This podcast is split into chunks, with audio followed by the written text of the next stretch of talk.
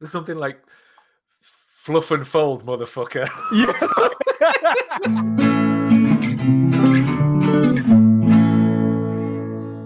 Hello and welcome. I'm Steve. which is a contraction of the of the googolplex, which is a one with hundred zeros after it. Yes, Not it to be confused with a googol, which is a different number. Yeah, and uh, also a Russian author. Uh, And I'm Brett. And this is Fools with Tools, a podcast for the spiffing scabler. Scabler. so, gentlemen, how are? Uh, what, wait, yeah, that's it. That's that's that's the introduction. Gentlemen, how are we? How is everyone? Al, how are you? And your weird-looking drink. It's Früh, the uh, Kölsch beer. Ah, Um, it's very delicious. I thought it was Früli for a second. Can you No. remember when Frulies were a thing? And fucking everywhere stocked them. no. No? But then again, I don't live in France. Um, Uh, no, fuck you. This was in the North Bar in Leeds. Okay. My week has been a little bit bittersweet, um, to be honest. So I have uh, a neighbor across the way called Dave, who is one of those blokes who's lived 10 lifetimes and got a story for every one of them. Yeah. Um, he's been in the forces, he's been a scout leader, he's been a chef, he's lived abroad, he's been an engineer. Um, fantastic man. Mm. And he's always been popping his head over the bonnet whenever I've been working in the cars. He's um, he's an amputee. So he's in a Okay. he's in a chair, he's in a, like a little buggy thing. Yeah. So every now and again I just see this little head pop up whenever I'm working in the car. and he's like snooting around in the bonnet. Um, and I've not seen him for a couple of weeks. Um, and then I got a message off his wife saying, Can you come and help us? I was like, oh, fair enough. Um, he's had a fall Yeah. and and he's a big lad. Um, and she's like, "Oh, can you help pick him up?" I was like, "Probably not, but I'll Yeah. come and try."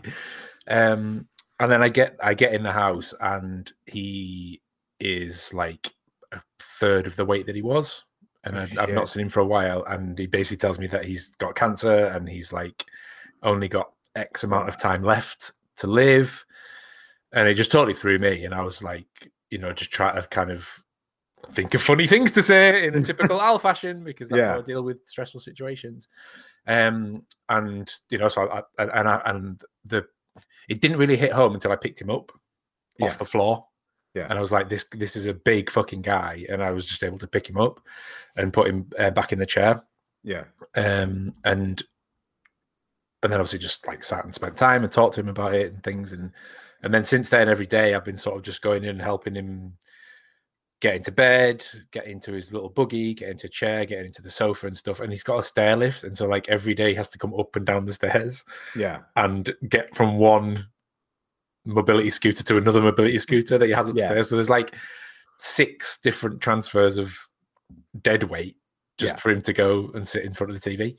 Fuck. Um, so that's just just been kind of a lot of back. It's literally literally the house across the road. Um, Yeah, yeah. So it's not difficult, but it's um it's very much any hour of the day, middle of the night. Um, you know, I've, I'll just be in meetings at work. I would just like Yeah. just turn off my camera and just disappear for sort of 10, 15 minutes and come back. Um, but it's it's also like I said, it's been bittersweet. It's been really nice just spending a lot of time with him and and Yeah. hearing his stories and, and he's been showing me all his kind of he's got a garage full of tools and I mean literally full. Like he Yeah. can't get in there anymore. And Fuck. it's just wall to wall tools. Uh, he's got a, um, a motorhome parked outside that he's been working on and he's got all the modifications because he's limb different. Yeah. So he's just bodged together like uh, pedals for it, like completely not like approved or like Yeah, yeah, you know official or safe or anything like that. And it's all just like so like hack shack and everything's just like right up my street. And brilliant. Um, but then he, he he's kind of shown me all his other stuff that he's made, and he, he builds like doll houses and, and beautiful, intricate like feats of engineering and electronics and stuff. And he's just a wonderful guy. So I'm kind of trying my best to to, to kind of spend as much time as him as I can, Yeah. just because it's nice and it's the neighborly thing to do, but also because he's just he's a fountain of knowledge and a Yeah. He likes to spin a, a bloody good yarn as well. Um, nice. as is tradition with gentlemen of that ilk. But Yeah. um, you just got to get past the kind of mild senile racism that creeps Yeah. in with, with old people, Yeah. which is a bit of a shame. Um, Is he, but I, uh, I put that down to Is he, senile. yeah. Is he uh, a proper Yorkshireman as well? Hundred percent, yeah, yeah, Ah, yeah. brilliant. Um, but but weirdly generous, so maybe no, he's not Oh. a Yorkshireman at all. Um, Just picked up the accent. yeah, I think so. Been here long enough. Yeah. Um, so yeah, that's that's that's been my week. I mean, I ordinarily I'd be like, "Oh, that's really good to hear, man," and uh, that's not good to hear at all. It's it well, it's nice to hear that you got to spend some uh, Yeah. more time with them and everything, but yeah, that fucking sucks, dude. Yeah, I, like, and, and I, I don't, I don't know how to cope with it because I don't know how long he's got, Yeah, and I don't know when he's just, like I say, spinning a yarn, or Yeah. you know, I mean, there's ambulances here every day. Yeah, Um, we just this morning we just installed a bed downstairs, so he doesn't have to go up and down anymore. Yeah. So at least he'll be more comfortable downstairs. Um, but he, like his wife has put her back out, so she can't do anything. Fucking He's hell. just like give these guys a fucking break, you know? Yeah. And I just um, yeah. So I'm I'm I'm struggling to cope with it, but just just because it's the unknown. Yeah. And like as I say, it just I, I didn't know there was anything wrong with him Yeah. until I hadn't seen him for a couple of weeks, and then all of a sudden I'm getting this phone call. Um, shit, man. but it's one of them where like he's he's still smoking 40 a day. Oh, fuck like, yeah. You know, you know, it's like what you're not going to take them off him now. It's No, I I like, when, when you're at that point, it's probably going to do more harm than good. yeah. But the Oh, way yeah. I, th- I think I think um, the cancer spread to his brain, Hmm. and it's having really weird effects on his mood. Yeah, So he'll literally just like burst into tears for 10 seconds, and then 10 seconds just like burst out laughing. Yeah, So it's this really trippy like experience just spending time with him because he's like he's hugging you and then he's just like laughing at everything you say. yeah, Um, and he but he's complete, completely aware of it, yeah, yeah. and he just keeps like apologizing all the time. It's like, oh, sorry, there's nothing I can do about it. Um, Oh fuck. you know, he's, he's only like sort of sixty odd. It's it's, it's a real Yeah. shame, but um, like I say, he's, he's lived a hell of a life. So he's, he's I'm sure if, even if he goes tomorrow, it'll be a life well lived. Yeah, fucking. Yeah, I, I mean, I, I, I, I don't know what to say to that man, but um, but I'm glad he's he's at least got you as a neighbor because, uh, yeah, he could ha- he could have a lot worse as neighbors. um, speaking of which, Brett, how's your weekend been? Worse as neighbors, eh? Appreciate that. Uh, Al, sorry to hear it, but I I really think it's admirable that you're taking the time to go and not only help, but just learn a little bit more about the human. Um, okay, so as far as my week has gone, I mostly finished the deck, um, which was great. It looks Um, glorious. Ah, thank you. It I looks so appreciate it. rich and Hmm. like like it smells great. yeah it- yeah it really does so i put out the the armored shoes thing like the day mm-hmm. the the last time that we recorded i think i did it later that day in very typical youtube fashion. It's like one of my favorite things that i've made in a long time and spent a lot of time on the video making animations and it has the lowest views of anything in the last six months. So thank you youtube. I offset that by working on the deck and just feeling chuffed with how it turned out Are you making a video on that? Uh, yeah and that'll Oh, yeah. actually go You won't believe go these top 10 Film. decking tips. You'll probably get There like you 10 go. million views. There you go. Oh yeah, yeah. Because if there's anything that I'm like, I'm very excited because not only did it turn out absolutely the way that I wanted it to, in terms of it functions and it doesn't creak or didn't fall the first time I used it, but Yeah. I'll get to put it on Forge Film because it's it's going to be like the first proper build video I do Awesome. For the new channel. So excited Yeah. for that. I was going to say in in other typical fashion, I finished the entire thing, thought I made all of my measurements correctly and whatnot, and the doors, my little swingy doors that I put very light duty hinges on, Hmm. did not really like to open over the deck because I butted it up almost exactly even with the concrete pad.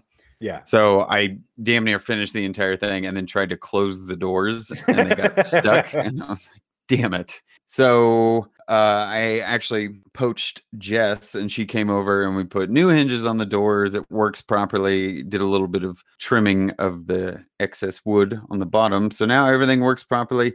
I'm excited to have that thing done. Aside from that, here's another win for the week. Yesterday, I filed and paid for my taxes for the first time Hey. four years i've never been able to do that Yeah. uh, it's the first time my taxes have been manageable enough for me to talk to my tax guy who's a buddy of mine and he even said it he goes dude do you want to pay them right now and i was like yes because for the last three years i have had to be on an installment plan and pay Yeah. them over the course of like a year so that's actually one of those things that may not seem like a big deal but it is a huge know, dude, that's a Huge deal. Huge I'm- deal.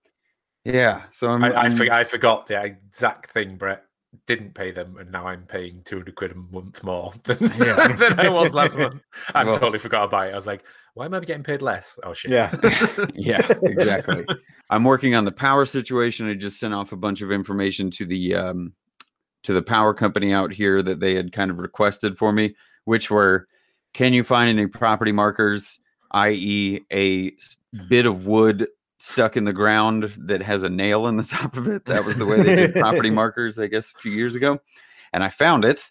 So that's good. Uh, but I had to send them off some information because there may be some variables in terms of cost versus what they have to either fix, change, or maybe they can work with the pre existing stuff. I'm going to hopefully be going on a short little adventure later this week to work with John, fossil guy John, on a little side hustle we're going to be doing but i he's going to show me some of his properties that exist around the marina and kind of the shipping docks and i may or may not get to do a bit of treasure hunting while i'm there materials and and odds and bodkins so looking forward to that. I feel like it's been a good week of just achievements and silly things happening jumping around and getting things done Oh, I did Uh, get my I did get my um, second jab yesterday actually. hey Yeah. cheers And it did difference? Your it did not yeah, it did not destroy me like the first one did.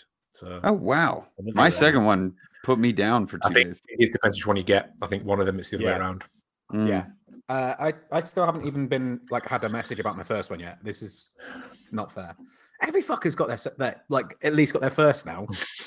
They just They It care was- more was- about people in Yorkshire than they do. Yeah, yeah. Nat- Natuurlijk. If, um, it was fucking clockwork as well. So the first one I went, it was just typical like doctor waiting room, Yeah. blah blah blah. Second time, it was like it was like going to a concert. There was like queues, lines, gates, uh, things in and out. I was genuinely in the surgery for a minute, yeah. like They've a got legitimate minute. It was like in. It was fucking brilliant. yeah. They um they've got them set up in the uh, local Morrison's car park Mm. uh, at the moment for all the jabs around here, and it is literally like you go in, you park, you're in a queue to get in, you go in, you sit down, you get stabbed, and then you leave. What about it. queue against a wall like a firing squad, and you just get like a rail gun, a mini a mini gun Oh, filled with blow darts, and you just like there you go. It's like, like next, fucking line brilliant. that's that. Uh, that's that efficiency we're all looking for. yeah, yeah. Uh, so I got distracted by talking. ah, no worries. I want to hear about your um, week, Steve. Uh, yeah, no, it's, it does sound like you had a a productive week as well, and Oh yeah. a, a good week being able to kind of like say get out. And it is it's so fucking nice the fact that things are getting back to normal. Um, because the same's kind of happening over here. Although by the time this comes out, shit might have changed again because we've got uh, another new strain. But yeah, shit's starting to open up again, uh, which has meant that at work we've been having um, all the usual discussions about courses and we're getting them booked in now. So we actually know, like, right, we're going to be teaching on this day and yeah, we've got X amount of people booked in and everything else. So that's really nice. It means like it, we're actively working towards um, getting that done. And the the conversation now is right. Well, once we've got through all of the people that we were supposed to teach last year, um, which is going to take most of the summer, um, do we carry on teaching or Mhm. do we convert the teaching workshop into uh, more workshop space because we need more workshop space? Um, Right. and at the moment we we can- we- we're making more money from production than we are from teaching for obvious reasons and i think certain members of the team uh, had had enough of teaching by the end of uh, 2019 so yeah there's kind of this feeling of like do we really want to start doing that again but we also were kind of saying like yeah but by the end of the first couple of classes uh like this round we're all going to be like oh yeah teaching's really fun i really miss it It's Um, great for like word of mouth and Yeah. and sort of press for want of a better term as well, isn't it? yeah You know, you're actually seeing the the Yeah. act as opposed to just the product. Yeah, exactly. Um, and well, that's kind of one of the things is we're talking about potentially rather than doing classes, doing more kind of events sort of stuff um, at, at, at the workshop instead. So rather than coming in and you know Mm. we'll get eight eight people sat around um, forges and teach each one to make an axe or whatever. We'll do kind of come in, do like a demo, maybe get a chef in, kind of like the the forge and feast idea Yeah, nice. Yeah. um, but more of a sort of festival kind of supper party atmosphere rather than actually making something, doing Yeah, more yeah. demonstrations. Um, and then maybe doing like quick have a go sessions like we do at the festivals, with the nails and stuff like that. So yeah, that's all kind of up in the air and being discussed at the moment. Um, but there, there's a real drive to just create more efficiency with the actual what we've what we're already doing. Um, and that means like buying new equipment and getting shit sorted. And as part of that, back in February, uh, Al ordered a new bit of equipment which arrived on Friday. So Yeah. But- so me, me and I were in the office uh, doing a load of admin stuff on Friday morning, and then got a message at uh, just after lunchtime from Joe saying the press has arrived. Mm. so we basically just like really quickly, Not the press have arrived. yeah, the press has arrived. yeah. Um, so we really, really quickly wrapped up what we were working on, and then ran back to, or drove back to the to the workshop, cut off the American plug on it because it's one of their coal iron uh, forges presses, and um, then spent a good five minutes going, "Wait, what fucking color is live in uh, America?" and kind of go, going back and forth a little bit, uh, trying to make sure that I had the right connections in the right places. Mhm. Um, yeah, stuck it on a 32 amp socket, plugged it in, and then me and Al just both looked at each other like, I, I, I don't- want to press start because what if it blows up?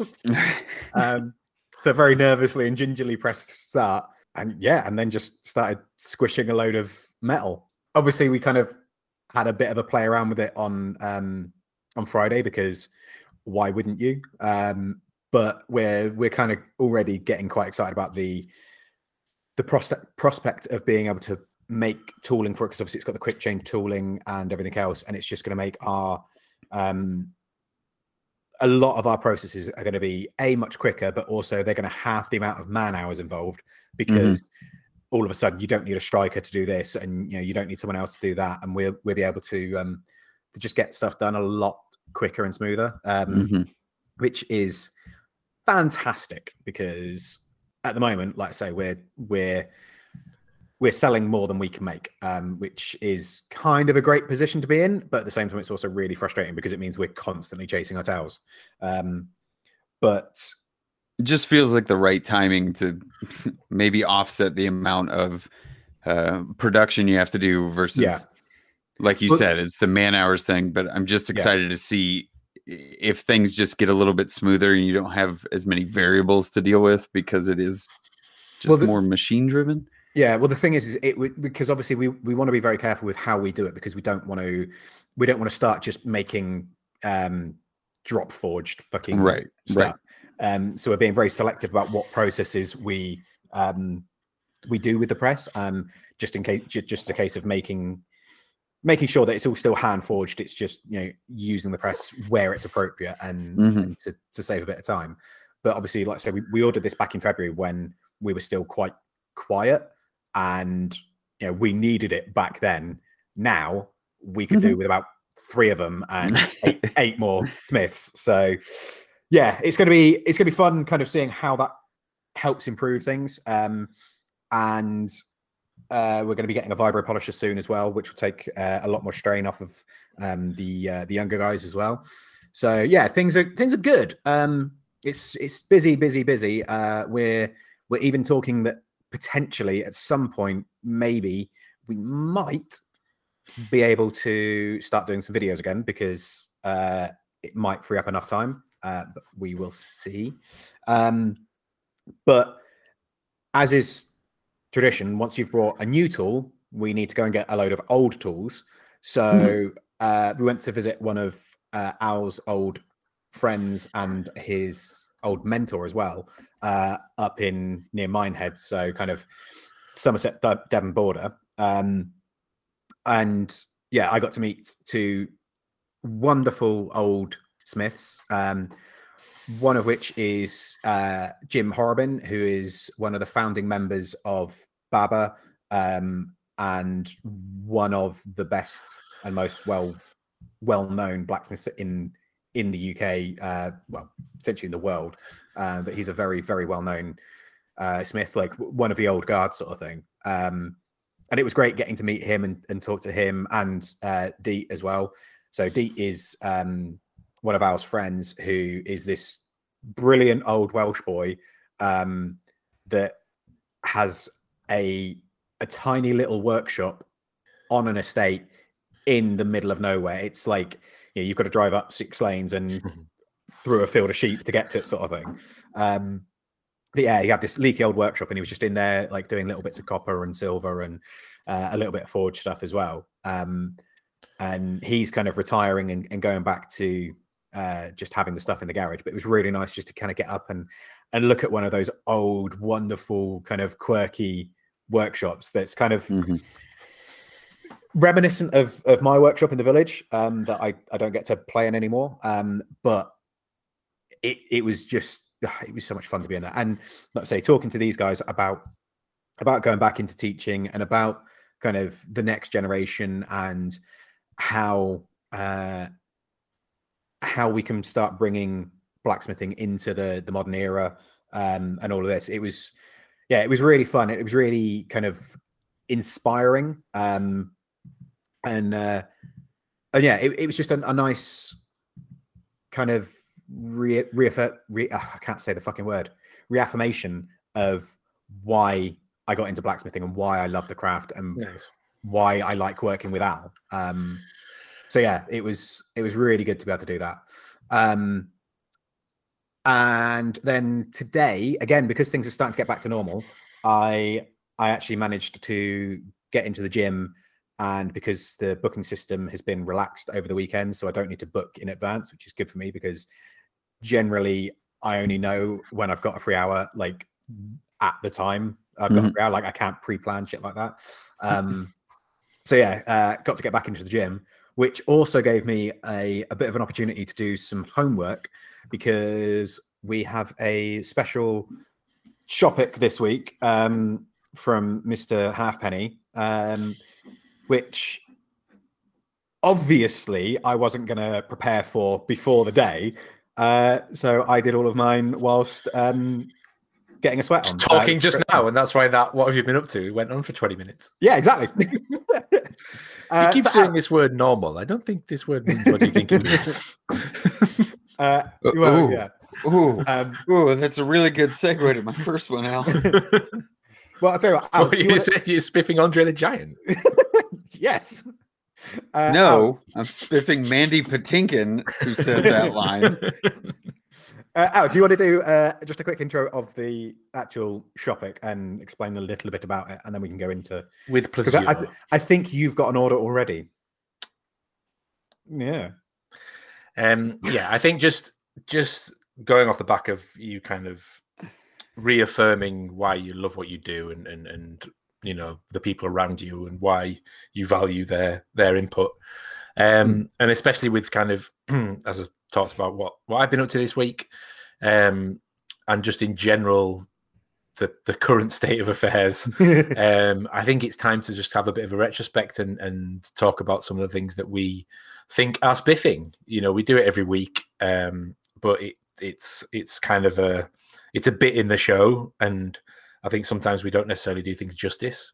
Um, I, for one, am, am going to actually in depth spiff someone who we've already spiffed Hmm. for that very reason, because I don't think a, a sort of one minute uh, segment is is often enough to, to Yeah. really talk about the value and the, the inspiration that, that that we get from some people or some objects or some some art forms. Um, so I just thought of the whole episode that was spiffing would be a really nice way to sort of give back. Um, so we're going to chunk it up.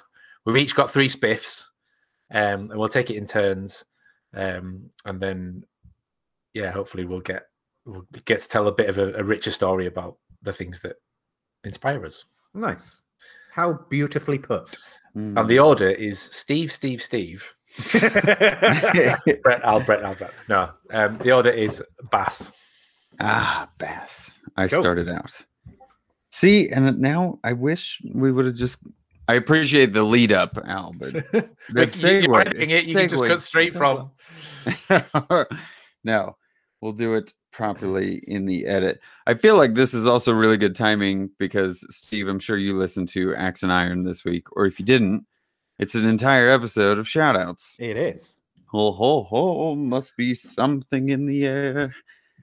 All right, I'm going to start it out with movies, which I know I've spiffed on a little bit before, and we always talk about uh, films or cinematography comes up a lot. You know, when we're discussing YouTube videos or production qualities of things.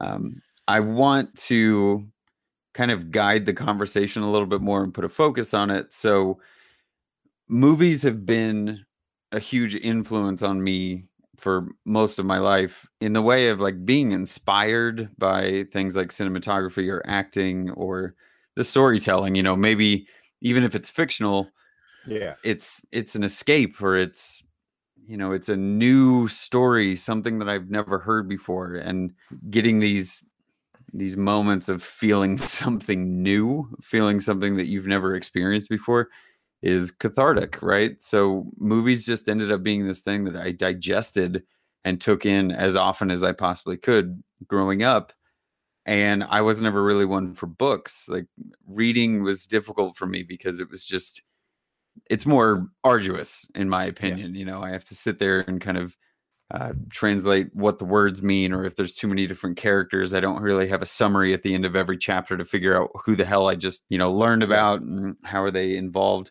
so with the proper storytelling through something like film you can be told without really being spoon-fed exposition and this is where the segue thing comes in al Mhm. i think princess bride was one of the first movies that i watched that really struck a chord with me on multiple levels, right? And I've since then watched it a thousand times and find something new every time I watch it and something to giggle at. But if you can imagine young me and anybody that's maybe plus or minus a few years of my age, it was a movie made in the 80s with an all-star cast as far as I'm concerned. Cary Elwes in his prime playing a stable boy farm boy that turns into an all black wearing pirate. There weren't a lot of leading men that I felt like were, you know, blonde haired, blue eyed. So that one, I think, captured it a little bit early because you had Fred Savage, you know, so you have the young kid that starts out the movie, and then Peter Falk reading the story to him, which my grandfather at the time used to uh, read us stories or tell us stories at night when we'd stay over at his. And so there was something very, there was a connection to be made there, right? It was like, oh, I have a very similar experience. My grandfather does this kind of thing to me. But then it's it's this adventure, you know, and it's this it's this roundabout tale of of romance and pirates and giants and sword fights and everything. The choreography is great. I think all of the character actors within it, especially like Billy Crystal, Billy Crystal playing the old man who just steals the show for the 10 minutes he's on the screen. That movie is so powerful for me. Nostalgia being what it is, you know, I definitely have some rose-colored glasses on and there's there's been people that have watched it later on in life that are like I didn't think it was that good or I didn't understand the Yeah. draw. It's the same thing with Goonies, you know, I, I've talked about Goonies before. I loved that movie and those two happen to be ones that I watched very often when I was little. The idea that if you kind of miss the boat, I'm not trying to make a pun, but if you kind of miss the boat on those, I still think there's something to be appreciated. And I'm going to focus this back at Princess Bride. The the idea that I saw that movie when I was young, and then as I grew up, I realized that Peter Falk was in various things, you know, and I watched a few of those movies. Cary Elwes, before he kind of disappeared in the late 90s, early 2000s, I was following a lot of what he did. Fred Savage went on to do Little Monsters, which was a hysterical movie with um, Howie Mandel. I don't know if anybody's seen that, but that movie is weird as shit and totally a unique idea. But then he made The Wizard. The Wizard was a video game movie about Super Mario Brothers 3, which uh, like that game was amazing when I was little. So my little world of of like Kansas, you know, sitting in the basement drawing photos of things turned into I started to follow an actor. I started to follow different people and what their work was and then also get more inspired by the projects that they were working on and then the visuals of something like Princess Bride, which is a fairy tale movie moving into The Wizard where even in college 20 years later I bought a power glove off of eBay and dressed up like Lucas because I figured that was the cool thing to do at a Halloween fancy dress party. These things have just existed in my life since then because they have this influence or this inspiration or this thing that I just go back to and either find comfort in or for lack of a better phrase it's like this is this has really influenced a lot of my life. Like I care so much about the story of Westley and the Dread Pirate Roberts that I got fascinated by pirates and now I like doing pirate nautical things and I would love to you know make his sword at some point in the future or you know make genuine references to that movie specifically and do a sword fight with Al with our long flowing locks jumping all over the hack shack but my spiffing of Princess Bride is larger than than just the movie itself but I Yeah. think it was the first piece of media movie specifically that really really sculpted some of my young life Yeah. what was the first thing that you guys watched or what's something you can look back at now and go i did not realize how important that was to me movie specifically Hmm. I mean, two of my three spiffs are exactly on that theme. Not movies, but things Yeah. that I didn't realize had were having an effect until later in life. Um, but movies for me, I think something like Dark City, Oh Wow. that Yes. Alex Proyas film, That's a um, fucking great film. because it was like 2000 ish, 99 maybe, um, pre Matrix, I think.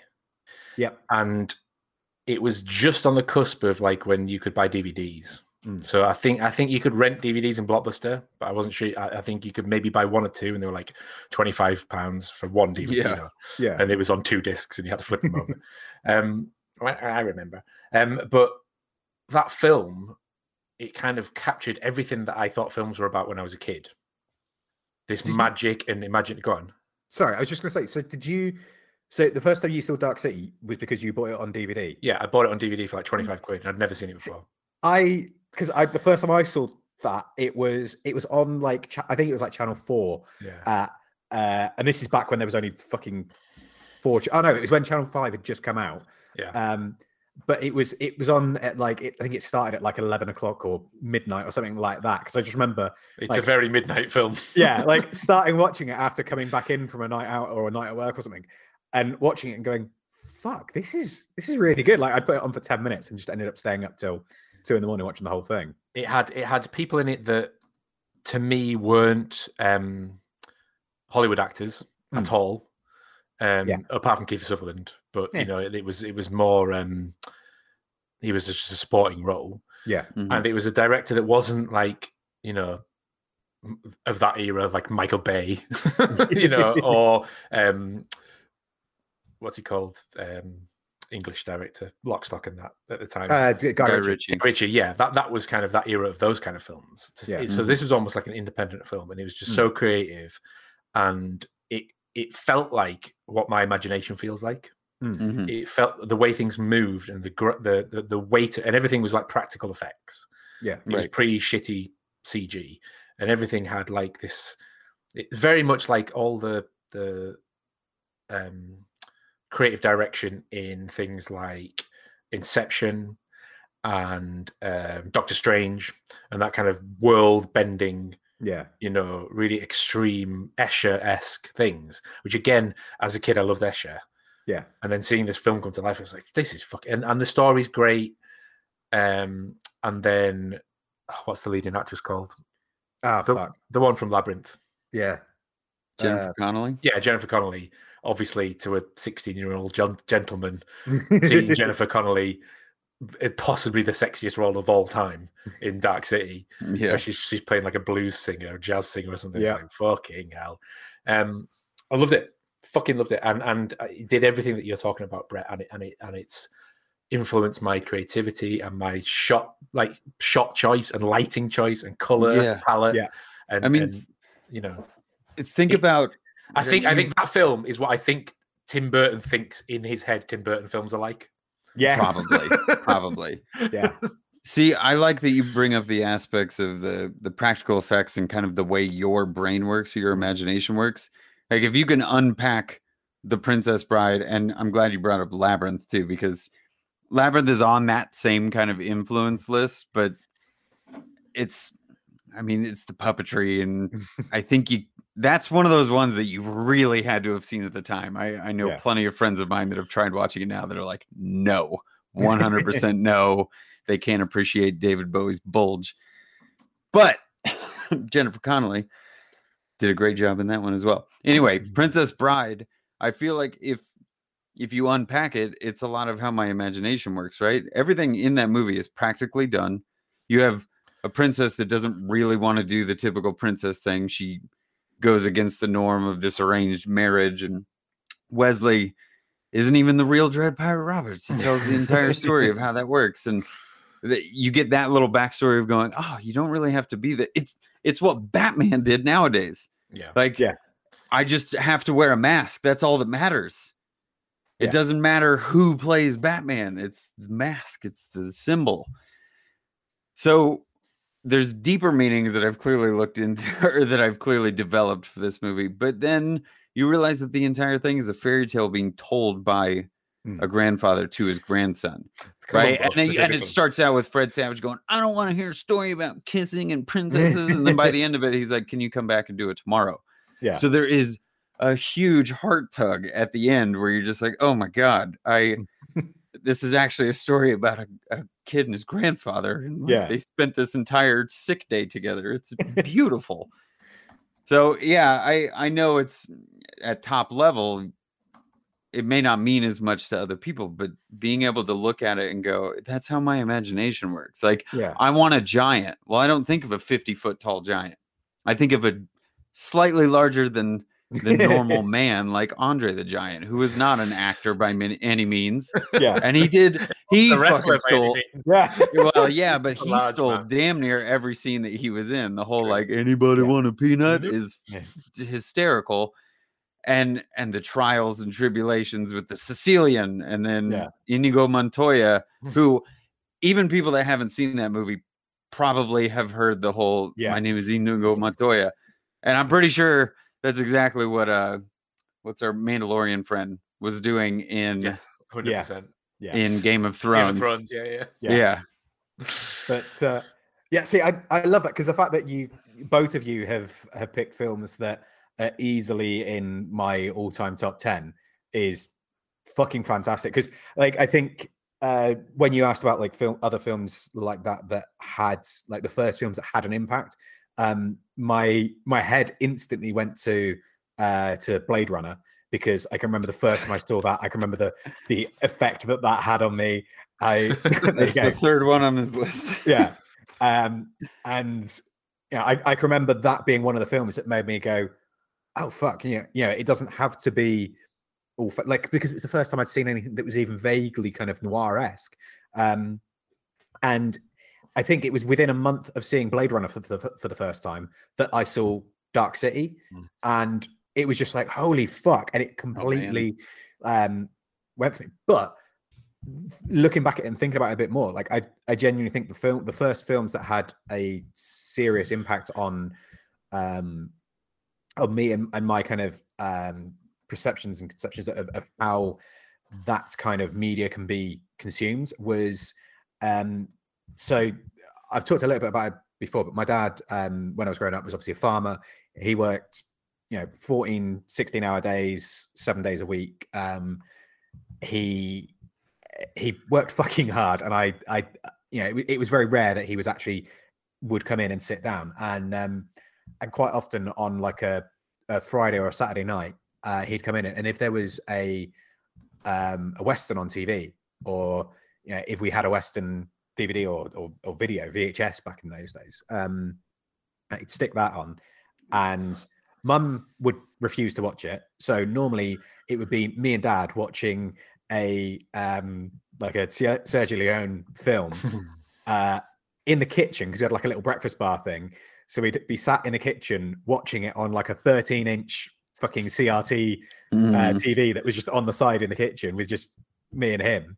And um and yeah, I think it was like those films that made me realize that okay, that you can you can tell the story without it just being all dialogue and you know it, it you don't need to talk constantly you can do so much with just music and with camera shots and angles and like start to show me how those different um, like even just like the the length of the shot can tell a story. And I mean the the I can't remember which fucking film it is now. I want to say it's the good, the bad, and the ugly, but I know it's not. It's Once Um, Upon a Time in the West. Thank you. I that yeah. uh like that intro was just Yeah. oh fuck. And it was fucking brilliant. And like back then, any kind of film that was pausing for that long, like that was that slow, like I probably any other kind of film, I would have got bored and I would have been like, no, I, I don't like this. But because I was watching it with my dad, I was like, well, no, I, I want to enjoy this experience with with him. Um, so I kind of forced myself to sit and watch it, and that made me go, oh fuck, actually this this is really engaging. This makes sense. This is building tension. This is doing this, um, and like that kind of um, visual storytelling, the the fact that you're you're telling the story without it being all um, Christopher. Nolan. yeah, yeah, exactly. like, you know, you- you're not fucking talking over it and explaining the story. You're not. It's not all action. It's not all fucking.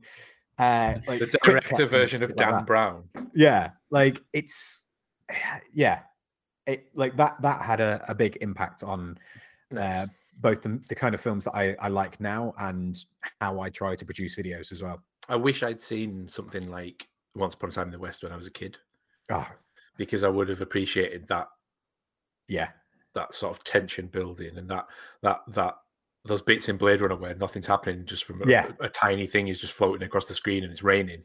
yeah. It's just like, oh, atmosphere. But- All right, I get it. well that that's what i that's why i think i enjoyed blade runner so much when i saw it when i was at that little bit older i think this is such a good shout because i very very nearly uh, chose uh cinefix as one of one of my okay. Ah, fair enough. to Yeah. talk about just be, for exactly the same reason because it's so easy to get so uh passionate about about films and and everything else because of i mean we we we could talk about films for fucking hours uh, between the three of us but But we should Uh, move on. We should. So, Al, you're next, I think. So on that note, so Brett, I think you talked about n- not necessarily being that much into books as a kid, and Oh, yeah? films Yeah. was your escape.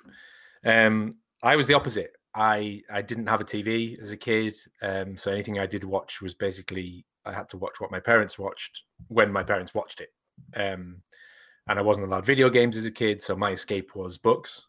Um, and I never really read comics as a kid. I read comics as in comic strips like Garfield, Calvin and Yeah. Hobbes, you know, Yeah. the Beano, um, and and even as a kid, I f- fully appreciated how much they were teaching me. yeah. Like Calvin and Hobbes is not just like fart jokes and No. like silly things happening in funny situations. It's psychology. Yeah. and, yeah. and, yeah. and it's it's it's it's It's so fucking clever. it's so clever. It's so charming. It's so fun. It's taught me a, lot, a fucking hell of a lot. And, Yeah. and and the Beano as well. Although again, that was very much more funny fart jokes. There was still a lot of adult themes in there, and I think I learned a lot from reading these and not understanding what words were, coming across them again and then building on it. Um, and I never, I didn't know what a graphic novel was until I was like twenty years old. yeah. Um, I think my only experience of a graphic novel was the graphic novel version of The Hobbit. I don't know if you've ever read it. yeah. It's good. It's quite. It's quite like Yeah. Yeah. edgy. It's not like it's not like the cartoon shitty fucking horrible fake Hmm. Disney one that they made that wasn't the Bakshi Lord of the Rings, but the other one can't remember. Yeah. Return of the King. It was just dire. Um, that I think that was the only graphic novel I ever had as a kid was was The Hobbit. Um, and then I was in the I was in Sheffield Library circa 2001 maybe so like 18 18 years old. Um, and I just stumbled across this carousel that had graphic novels on, and I picked Awesome. a graphic. I picked a graphic novel up, and it was Sin City. It wasn't. Oh. It wasn't um, Big Fat Kill. It was the second one, Dame to Kill for. Oh yeah. Yeah. Mhm. And I opened it up, and it was like there was boobs. Oh, well, it was a bit risky. Yeah. And then there was all these like sort of pithy one-liners, and then there was all this great, um, fucking great lighting in these black and white pictures. And I was like, how's the Yeah. lighting so good in these pictures? I don't understand. It's just ink, and but like it looked like three dimensional. It, it looked like they were lit, and I was like, what's going on here? This is really cool. And then I, and I, I, I took it, you know, I, I- checked it out from the library, took it home. I was like, this is fucking great. And I went back and I did all of Frank Miller. I did all the Sin Cities. I did Ronin. Um, Yeah. I did his Daredevil, Wolverine, and then I got into Batman. I was like Frank Miller's Batman. I was like, this for me is the the fucking benchmark for Batman, right? Yeah. And it is for a lot of people. It's Batman Year One is essentially what all of Christopher Nolan's films are based on. Um, but I very quickly read all of the Frank Miller Batman stuff, and Dark Knight. Dark Knight Returns is still my favorite book of all time. Never Yeah. mind graphic novel book of all time, The Dark Knight Returns. Um, but then I got onto other Bat, and I'd never read any Batman until this, and then I really got into Batman, and I started reading um, the Long Halloween oh, which yeah. is uh, uh, so this long story short this is about a collaboration between a writer and an artist Mm. and it's jeph loeb and tim sale and tim sale has gone on to do great things with other writers Yeah. and jeph loeb has gone to do great things with other artists but when those two come together there's a really special chemistry and it really makes the books a great read Mm. so this is like a collection of books. So it's the Long Halloween, um, Dark Victory, Batman, Yeah. and then there's like a third one which is Catwoman called When in Rome, and they're kind of like a not really a trilogy, but it's like Mm. it's those three guys doing Batman stories, and they're just amazing. And if you've ever played like the Arkham games, and you you, you wonder how you can get so many characters into a story and it not just feel like they're Yeah. trying to shoehorn in, and the Long Halloween is a really clever way of doing it because it's it's every month Yeah. and every month there's a different story and it's really clever and it was i think i think it was a different issue i think it's a 13 issue run Yeah. and then you ended up with this great collection um, and then dark victory i think is going back a bit so it's a bit more like year one um, and it's very a bit much more visceral batman Mm. less of the kind of cheese and the, the sort of cheesy villains dark victory Yeah. um, and i think tim sale went on to do hush can't remember um, do the art for hush Yes. Yeah. um, or was that Jim Lee? Anyway, um, but it this collaboration has just has just always stood with me. Um, and I mean, Jeph Loeb went on to be creative director of Marvel Television. Yeah. so he's Yeah, yeah. done all of Daredevil, uh, Jessica Jones, you know, all that stuff. That was that was Jeph Loeb. So he knows what he's doing. he knows how to write. Um, and and Tim Sale has just got this really again. It was like Frank Miller. It wasn't realistic. It wasn't like muscle bound comic book Yeah. heroes. yeah. Yeah. Was, if anything, anything's really scrawny and scratchy. It's almost Yeah. like Quint, Quentin Blake was doing comics. um, and he's they've also done Marvel as well. So the, the those two have collaborated on um, Daredevil Yellow and Spider Man Blue and Mhm. Hulk Grey, yeah. which are three kind of like color themed um, stories about heroes that we know, but it's very emotional. It's all about the, the human psyche of these three. Mm. Really clever, really visceral, but again, just great. Um, so if you've not read The Long Halloween, I'd start there. Yes. It's really, really, really, really good book. Um, it introduces you maybe to some Batman villains that you'd never come across before if you're new. Um, Dark Victory is just a really, really, really great book. And then Catwoman is kind of like again, if you've never read a Catwoman comic, Yeah. it's a it's a good entry drug into into Catwoman. But yeah. Did make you Um, feel a lot better about the terrible movie that came out. yeah, a lot better. Yeah. Yeah, and and and also who Selina really is. It's not Yeah. yes. not yes. Halle Berry. It's not Yeah. even Michelle Pfeiffer really. No. No. um, it's a much more sort of sassy version of of it, and and I think again a lot of inspiration has come from those books for what Nolan did with Batman. Yeah. I, I I think that's a, a fucking brilliant shout. Like the Long Halloween is again, it's one of my favorite um uh graphic novels. Certainly one of my favorite Batman novels. Um, I've not actually read Dark Victories. I'm gonna have to really to good. find out. Yeah, yeah, It's um it's a totally different format to Long Halloween. yeah. but it, it's um yeah it'll it'll hit you in all the right places. Yeah. really really fucking good. I mean, uh, like when I think of sort of collaborations, comic wise, I think of like Yeah. Frank Miller and Lynn Varley. So all the stuff they worked on together. yeah, um, or Frank Miller and like Geof Darrow or um, David Mazzucchelli in like Batman Year One. Like the, I, I, un- I can see the art yeah, when I read the story, and I think that's different than a movie. Yeah. because I, I think that an artist collaborating with a writer is a much more uh, personal and deliberate thing. So if so, I think of like um, Alan Lee's art when I Oh. think of Lord of the Rings.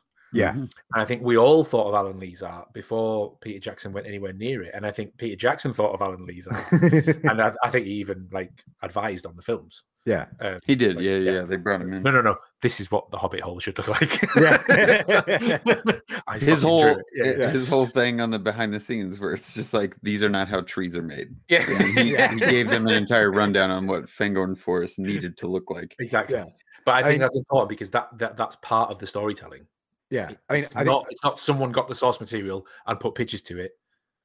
It's obviously you're dying to speak, Steve. So go on. No, no, no. I was just gonna say, like, I, I love the fact that you're talking about that because, like, it, it's only been in in recent years where I've started to kind of pay attention to not just. I mean, in the last ten years, I've started to pay attention to who the director is as opposed to just who the main actor is. Mm. Um, in like obviously with films, um, but also like now starting to pay attention to who's the cinematographer Yeah. on it.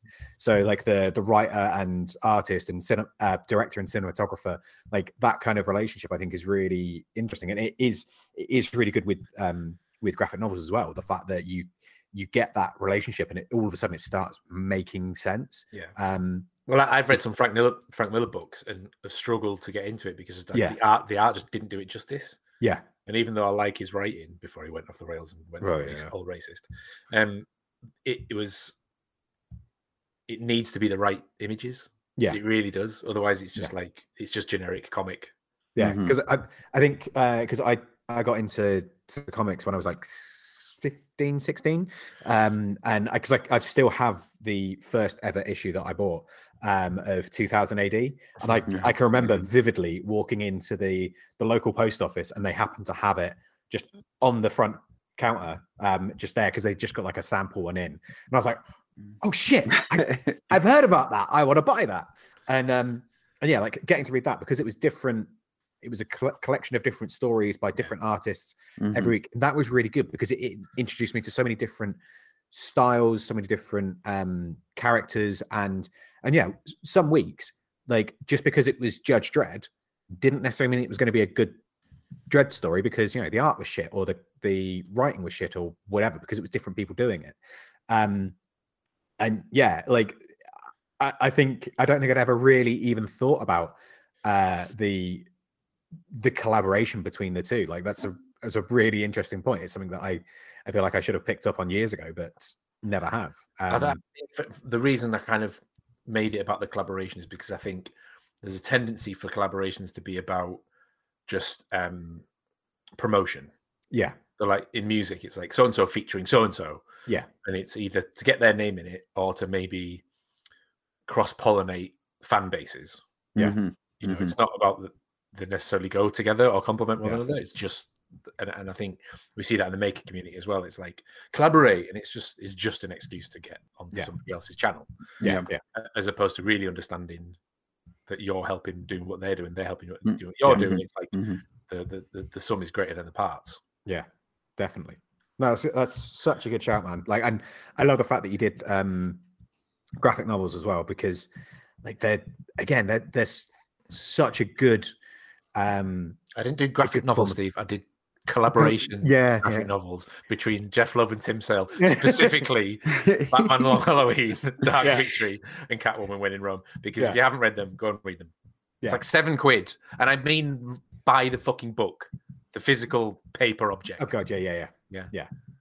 Um, yeah, I've I've tried reading graphic novels on like e-readers and stuff before, and it's fucking horrible. Yeah. Uh, yeah, they, you definitely need the thing. Um, but yeah, no, I I love that. That's such a, a good shout. So well done, you. I was going to go Um, into because I really like Brett spinning it around on us too and say, Steve, what's your favorite, um, you know, Dark Horse comic featuring a man in a flat cap?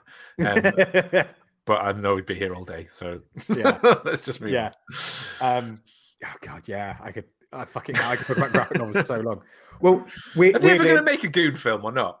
Uh, the so I'm I'm part of the kits tick Kickstarter for it, Right. and basically they they, they made uh, like a sizzle reel, um, and it was it was all going ahead, and then it wasn't, and I still occasionally get emails being like, "Ah, we're still trying, but it's Hollywood," so hopefully at some point, because I think they'd be fucking brilliant if they did, um, and yeah, yeah, one day I'm gonna, I'm gonna keep my fingers crossed. Um, but yeah, so mine, like I, I love the fact that uh, Brett started off with um, uh, liking films because he didn't really read books, and Al saying graphic novels because he didn't really like or didn't really get to watch films, and mine is books. And just to be clear for everyone listening, like we we did not like line this up beforehand. We actually kind of left it that we were all gonna like in case we if we double spiffed someone, then it was just going to be what it was. Um, so I love the fact that all three of us had gone for this as our first uh, first choices. Um, but yeah, a lot of the reason that I like, so I've got a specific author and uh, a couple of books in mind. Um, but just yeah, just generally books because again, just books, books, just books. I fucking well, I mean, we've talked about it before. Like I I love language. I love how language can be used, much the same way that, um, like Brett was talking about with cinematography, the way that that can be used to describe something and make it so, um, make make make you realize the story without having to be told anything, just being shown visuals of it. And the same with uh, books, like giving you such a an incredible sense of place and of purpose and of fucking everything uh, with just a few well written lines. Um, and again, like like I said with the, the graphic novels, I can get super excited about it, and I can with books as well because you know certain books had massive massive impact on my life. Um, whether it was um, like introducing me to new ideas or reaffirming ideas that I already have. Um, I used to read uh, when I was like early to mid 20s uh, i used to read quite a lot of philosophy just because i had more free time and i was a pretentious dickhead um, but i really enjoyed it and i really got into it and it it kind of helped um, help me uh, work work through life um, but the author in particular I wanted to to talk about was uh, is a guy called Olaf Stapledon, um, and I think I've talked about one of his books on here before. Uh, but he's famous for um, uh, a few books, but the, the two main ones are Star Maker and Last and First Men. Um, and I think I read Last and First Men first, and it was it was a fucking slog. Like the first the first 30, 40 pages were really fucking difficult to get through. Um, it was it just didn't feel like it was going anywhere. It was just a bit the um, and what I really liked about it though is the fact that there wasn't a central protagonist. It wasn't about a single person. It was essentially the the way it's listed is it's a it's a very brief overview of the history of mankind from a point in the not too distant future until after the sun's gone um, boom um and and the rise and fall of of mankind and of intelligent life within the solar system and the fact that you know it, it's all in cycles and the fact that you know you get to a certain point you start fighting with one another and you kill each other off and then everything starts again. And how different um different types of uh life can uh develop and grow and like so you know, there was a um uh, like an avian intelligence that that formed, and then getting to the point where there's a society that is is basically um, immortal and not all powerful, but extraordinarily intelligent, and you know choosing. Spoiler alert. Yes, yeah, uh, and then choosing. No, seriously, to... I've just bought them. So, oh. um, but like you know, the, the, the concepts it deals with in that is fantastic, and Star Maker again, it it's it, it has a central protagonist, but only the very loosest sense, and it explores um, these kind of concepts, but across a galactic scale and how different types of life can form and how um, yeah there's uh, like not even just a, a, single intelligent species but like hive minds and things like this and completely aquatic species and intelligences. There's there's one um there's one form of life that's essentially a sentient boat um, which was fucking brilliant. But like this, wait, this guy... did you play Wind Waker also? but uh, but this guy's like one of the he's he's listed as being um, what was it? I'm just gonna quickly check Wikipedia. Yeah, that's it. He was known as uh, the man who knew too much.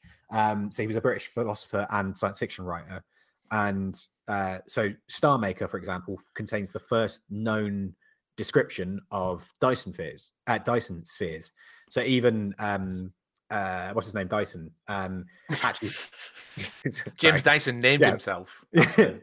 Freeman Dyson, uh, um, credits the novel with giving him the idea, even stating in an interview that Stapledon sphere would be a more appropriate name. Um, Last and First Amendment describes early descriptions of genetic engineering and terraforming, and like so, a lot of these concepts which just hadn't been explored at this point.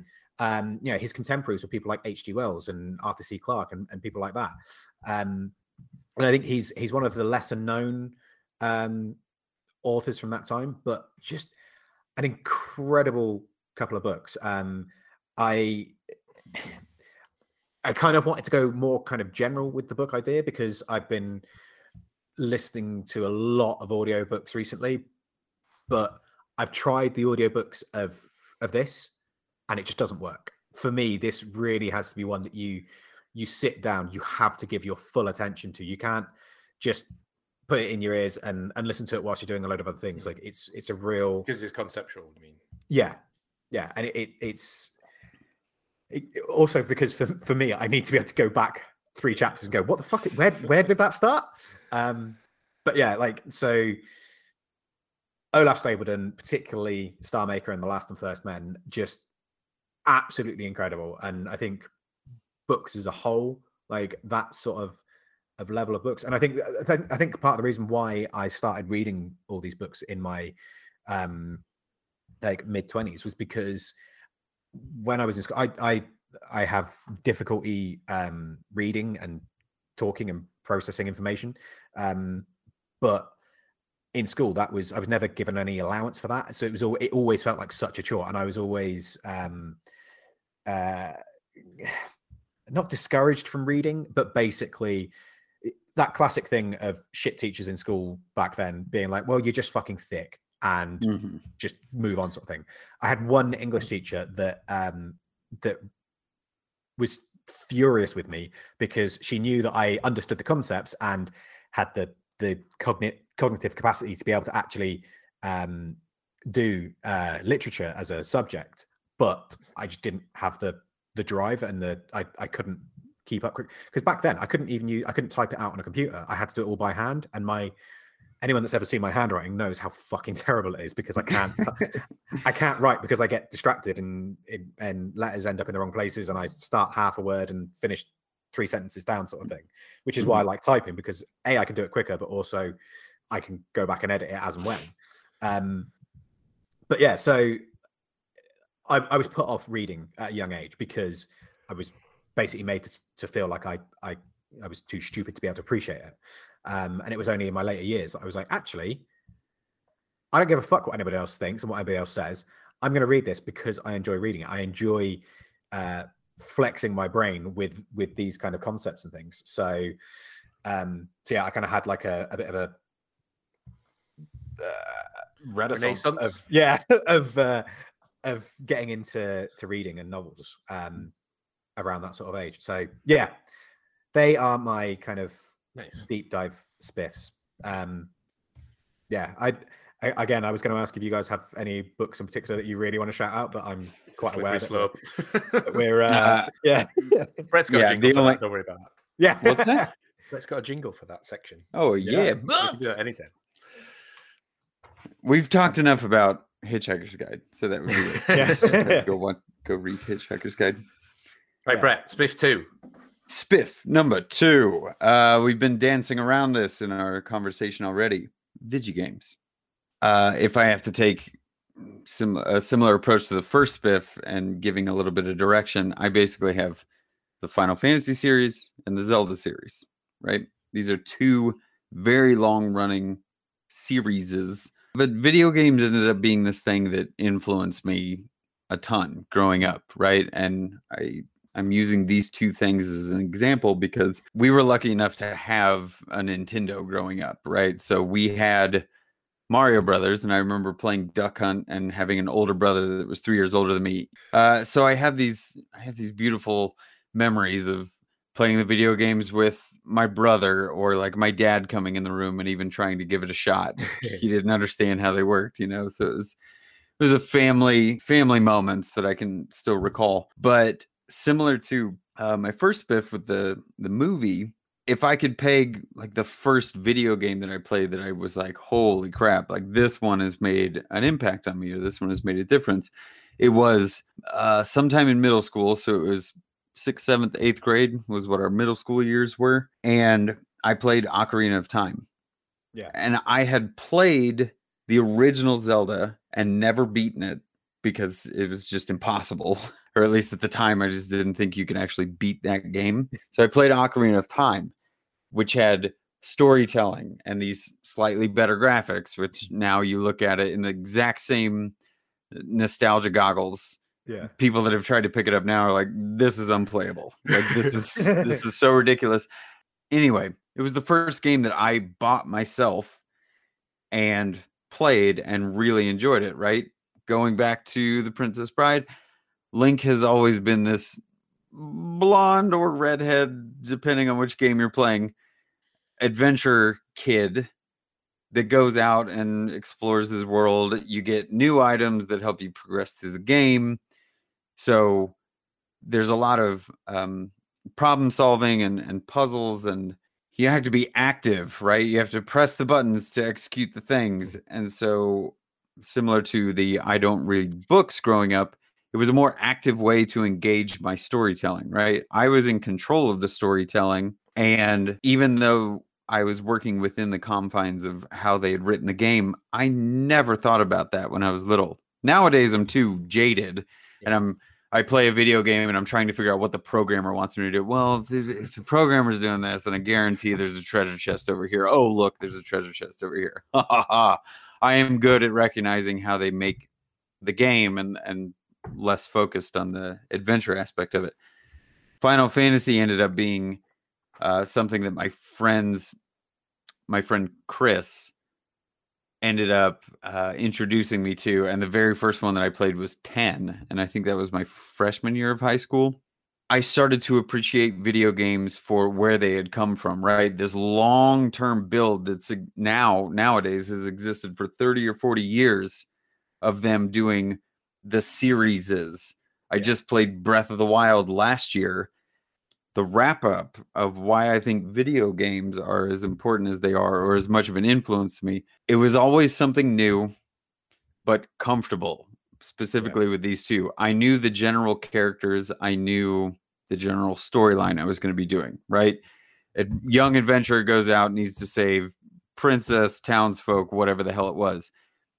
But it was the variables that they put into every single game where they wanted to push the limits of either the system or the art style. Maybe we'll deviate a little bit and then do Majora's Mask to follow up Ocarina of Time, which is dark and weird and creepy and makes no sense. And then we'll bring it back and do Breath of the Wild, which is a beautiful artistic game. I think video games have been a very good gauge for me to not only have my escapism that I look forward to experiencing when I can, just gets me out of my own head, allows me to totally focus on the storytelling being uh, coming from somebody else, and then I get to actively experience what the story is because I'm holding the controller and I, I get to pick it up and, and control the actions of things. So between the escapism aspects and being inspired by you know advances in technology art style graphics getting better um, variations because the artistic and the creative teams want to try something new i think has influenced a lot of my work. It's why Yeah. i have build videos and animations and some of them spawning from all of this stuff back in the day because I, I just think they are i think there's been more of an impact that maybe the the layperson or the non-video gamer. I don't think they're quite as aware of how impactful they've been. Yeah, I mean, I I love that as a as a spiff. I mean, it it's funny. I I, I used to love um the Zelda games. I still love the Zelda games. I just I haven't I, I can't afford to get a Yeah. a, yeah. a Nintendo Switch. three hundred dollar Switch. Yeah, just to because the only game that I play on it Yep. would be uh, Zelda. yeah. and it's like I can't justify that. But I, I still have my I still have my N64, and the only game And you have four Xboxes. I, I do. Uh, the the only game that I have in my uh, N64 is um, Ocarina of Time. Well, I've, I've got Snowboard Kids as well, but I, I don't know. I don't know why. What was I that? Free and a Happy Meal? I think so. Yeah. Um, but yeah, no, like I I never got into uh, the Final Fantasy games because I didn't like that the battle style. Um, Yeah, it, yeah. it it never appealed to me. Um, but I mean, the, the Zelda stuff and the the kind of lore behind it and the the kind of Zelda universe that's built up around it. Like I fucking loved growing up, and I weirdly enough, I, I very nearly ended up with a, a Zelda tattoo one day. Um, but I uh, like video games had a, a massive impact on on my life growing up as well because you know, I I lived in the the middle of nowhere. Um, I I couldn't go and see my friends after school or the weekends or anything like that. So from an early age, I, I had to entertain myself, and I was lucky enough that I was around at a time when computers were just becoming a thing, and like everyone was starting to get a home computer, and that's why I ended up working in IT for years, purely because I'd fucked around with PCs because I wanted to to um to have some entertainment. Like the first game I ever remember playing was a game called Nibbles, which is what ended up being Snake on the old Nokia phones, and a game called Gorillas, which uh it was like a randomly generated cityscape, and you had two little gorillas that threw exploding bananas at each other, and you had to like depending on the wind velocity and stuff like that, and you had to select the angle and velocity and all of this. And um despite the fact that there's this huge world of um like really really high end games that are out now that are like completely immersive and the graphics are fantastic and all this i i've seen like a growing trend of more and more kind of going back to 8 bit simple really easy games and i think like people playing games on phones has kind of helped with that and Yeah. people realizing that actually you don't necessarily need to have the best graphics in the world just a really engaging um story or just really engaging gameplay can make Yeah. a world of difference like i fucking love old platformers you were in the middle of nowhere doing this, uh, playing a video game every now and then. And if you think of the communal aspect of games nowadays, yeah, there's a lot of massive multiplayer online games that exist where people do interact through the internet, talking on Discord servers, and you may never meet each other in real life, but you you become friends with these people in this community because they share an interest in the game that you're passionate about. Before things went this direction with the internet imagine or or try and remember what it was like the first time you played a video game enjoyed it and then met somebody else that maybe you'd never really known before and then you ended up talking about the video game that you both like it is such an in with nerd culture and especially Yeah. people that were really individualistic when you're younger and having those escapist moments where you're just like i just I don't have anything else to do. I'm by myself. You know, I'll do this thing. And then I met guys in college where I'm like, oh my God, you played that game too? And you played that game? We're probably going to be best friends.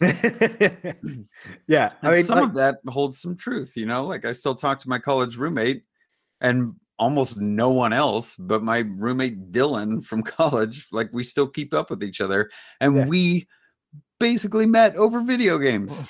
yeah like my one of my oldest friends the the main reason that we talk is because we'll we basically we just want to play old games like fucking Diablo together and stuff like that like we you know and that's what we bonded over that's that's that's why we got to to be friends like i never really got into online gaming when i was still living at home because the internet was so shit and that's Yeah. why that's why i don't play on, online games here because the internet's so shit um but like living in town and playing warcraft I spent fucking hours playing that, and I made some Oh, friends. God, That. I made friends with people that I'm still friends with now because there was that that social aspect, and you know we we discovered other mutual um, things in common. Um, Yeah.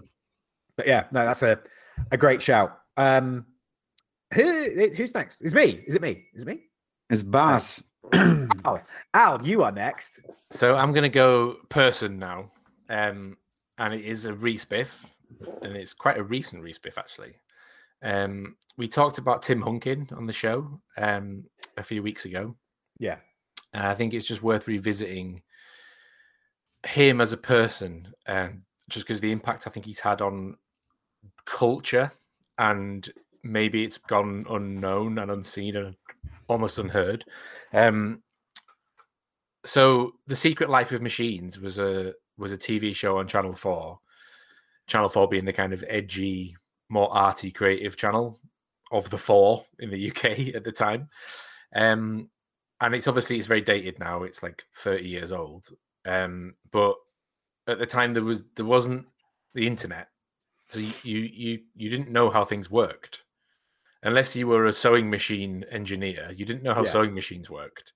Um, and this show, like he he literally took apart television, like cut televisions in half Yeah. and, sh- and obviously it was like CRT. So again, it's not relevant now, but at the time it was like this is how an internal combustion engine works. This is how a fridge works. This is how a light bulb works. Um, and it was fascinating and it was informative. And but he was doing it fun. It was like Yeah. he was obviously having fun doing it. Um, and all that stuff is now on on his YouTube channel, so you can revisit this whole show, The Secret Life of Machines, on Tim Hunkin's channel. Um, but on his channel is also him now doing shows now, and he's a seventy-year-old man, Yeah. and he's still like fucking around on pogo sticks and like climbing the walls of his workshop and setting things on fire and having fun as the forty-year-old he was back then but he's not like a wacky like kids TV presenter, like you know, probably on some sex offenders list. He's just he's just like us. He's just a maker Yeah. who happens to have a voice in society. Um, when I was growing up, and what he's doing now is stuff like the secret life of springs and the secret life of hinges and the secret life of glue and all the things that we maybe take for granted or actually you know brett you might really appreciate a file or how sandpaper works and he just goes into it all in real real in depth and it's very much like kind of how laura might talk about something or how like Yeah. adam savage might talk about something and Mhm. the, the, the sort that sort of nerdy passion and understanding of a very specific thing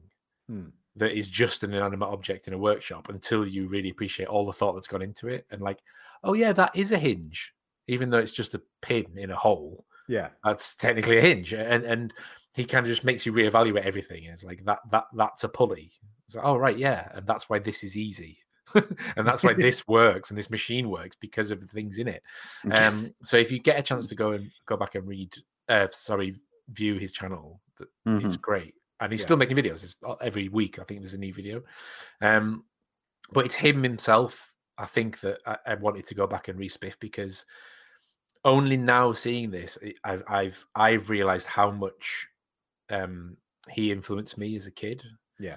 um and it wasn't specifically this tv show because as i said i didn't watch a lot of tv as a kid and th- this was probably like from when i was like eight onwards Yeah. but he he curated a lot of the exhibitions at the science museum in london and that's one of my favorite places on planet earth to go to is the science museum Mm. um and he also had like um an arcade where he he'd hand built all the arcade machines Oh my gosh. so instead of the arcade machines being like flashing lights and video games and you punch this and win that Yeah. they were kind of like quasi educational but funny Yeah. weird, miserable English games. like there'd be a game where like a seagull would steal your chips, uh, Yeah. you know, or like you had to um you had to dispose of nuclear waste, but it was all mechanical.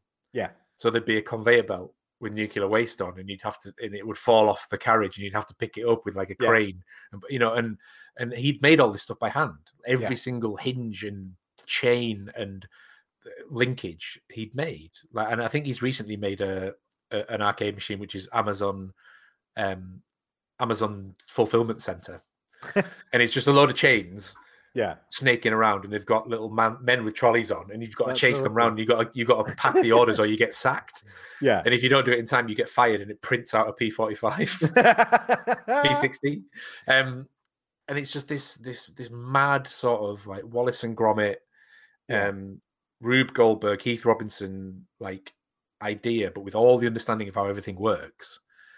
and the creativity that goes with it. And he's just like Mhm. passionate. He's like um, what's the the armorer that um Terry English. Uh, Terry? He's like Terry English.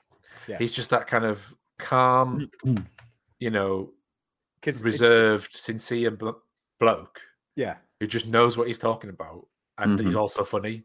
yeah. Um, Because Yeah. as soon as you said about him uh, at the beginning, like Terry English was the first person Yeah. that came into my head. I was like, oh fuck yeah, yeah, they, they probably will be best buds if, if, they, Yeah. if they knew each other.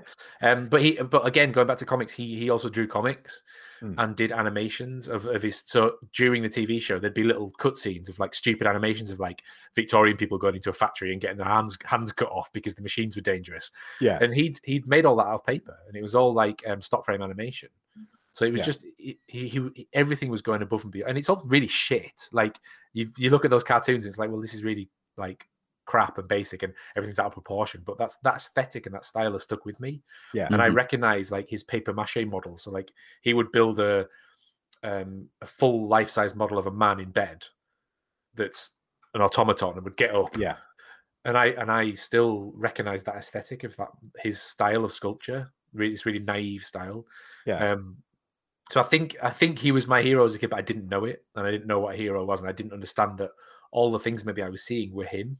Mm, Mhm. And every time I went to a museum, it was his stuff, yeah, and I didn't I didn't really know that the, the man behind it was this was just this bloke, this, Yeah. this Tim Mhm. Hunkin. So yeah. we're gonna have to I- try and get him on the show, but yeah, No, that'd be amazing. If That'd you be haven't- so amazing. if you haven't Yeah. checked out Tim Hunkin, please do.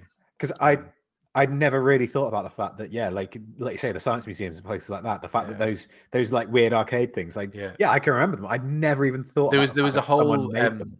He I think he had his own museum in Camden Lock, uh, Covent Garden, yes, or maybe Camden Lock, maybe both. Uh, and you could just go in and play on these games. yes. But as a Uh, kid, you don't think about that, yeah, there was a uh, a YouTube video about it. Uh, it's all fucking years ago. right? Um, but yeah, no, um, that's a really good shout, man. I uh, I like that. but I, that, but but also like that is what I think of when I think of London. When I think of London in my Yeah. head, I think of it being a kid and these machines that this man made. Like he could have been anywhere.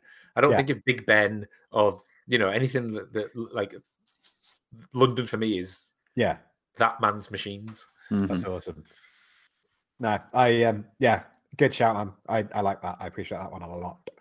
Um, uh, right. Well, because we we can't choose uh our own favorite, each No, of our favorites. That's uh, mine. things. Yeah.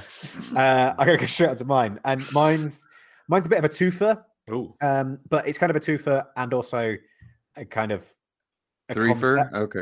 a concept. Um, but uh, so if I was to say Ethan Suplee, would you know who I meant? Uh, he is the guy that uh, I'm pretty sure he also played the fat guy, the fat kid in Power Rangers. But in My Name Is Earl, he played Earl's brother Randy. oh nice. Um, he also played uh, like a number of other characters like that. He was basically always he was in um, Remember the Titans as well. Yeah. and he's basically always been typecast as the big fat stupid guy. Mm. Um, which you know, without going into too much of, of my personal history, I was always typecast as the big fat stupid guy. Um, and uh, a few years back, he um, he went from weighing like I think at, at most he was like 550 pounds or something like that. Like he was a big lad, uh, and he just dropped a shitload of weight, and now he's fucking ripped.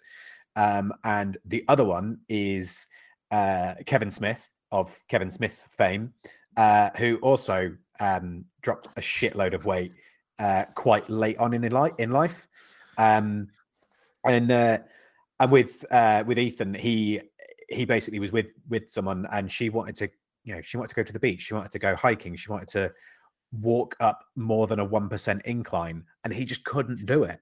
And he was like, I I either need to change my life or I I'm going to lose this woman. And again with um uh but Kevin Smith, he uh he had a, a was it double bypass surgery or something? Like he had a heart attack and was like, "Fuck, I'm gonna die if I don't sort my shit out." And it's kind of the the fact that it doesn't matter how, and obviously in, in this instance, it's it doesn't matter how big you are, there is always time to improve your health. Like it's it's something that I I've struggled with my whole life. You know, like I've always been uh, a bigger guy, and like in in my mind's eye, I I I see myself being far worse off than rationally I know I am um, in terms of my my health and my size and stuff like that.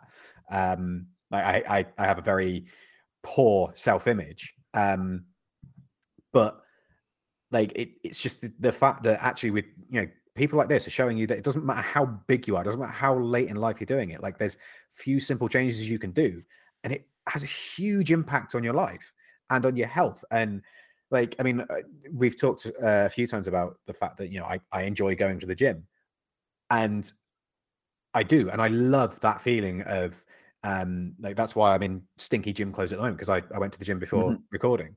Um, but like I love I love that feeling afterwards of feeling knackered, but feeling like you've earned that that um that exhaustion. Um I love what it does to to my mental health because it releases serotonin. It it it makes me feel better. It makes me, you know, I don't then feel guilty if I have a Mars bar during the week or something like that. Like it's it's the fact that it just um like going to the gym, working out, like it whether doesn't matter what it is, like any form of exercise, it's just so fucking good for you. Mhm. Um, and it's something that that people think of as, oh yeah, well, you know, I don't the amount of people that uh that like don't want to lift weights because oh I don't want to end up like looking like Arnie. You're not going to. Like trust me, there is no way that you are going to do that much fucking weightlifting to end up looking like him. Like just doing a little bit can improve your health and it's it's it's the kind of the what happens on the um the inside is just as important as the the physical um transformation i mean there's Mhm. you know being completely honest that outward appearance um changing that can have a huge impact on on what's going on inside as well. But it's it's realizing that you know the, the only the only person that you need to be better than is is the person that you were yesterday. And that um that kind of very self focused improvement um is is something that i think is really important. And and like i say with with these two guys i i kind of picked them in particular because they both did very simple changes but they had dramatic impact. Like uh i there was a, a video i watched um with ethan in uh last week um where you know he he said like he tried so many fad diets and things like that and then he realized that food wasn't the problem it was his relationship with food. Like he used to eat um, when he was on set he would like get go to craft services get all his food and go and eat it in his trailer on his own because he was ashamed of how he was treating his body.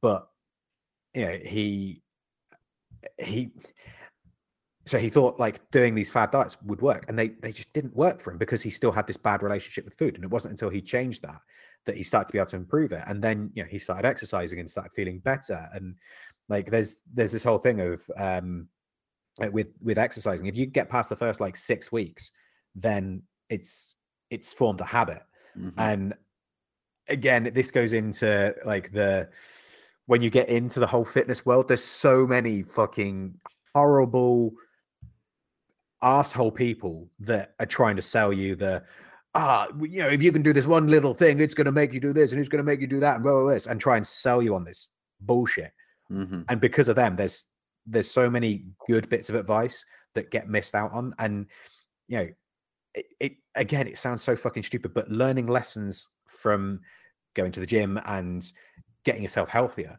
you can apply them to the rest of your life as well and like I say habit forming and things like that it can have such a massive impact because it's it's little things like you know it's habit forming is making sure that you you get a good night's sleep and you get up early and you know you you drink plenty of water you stay hydrated.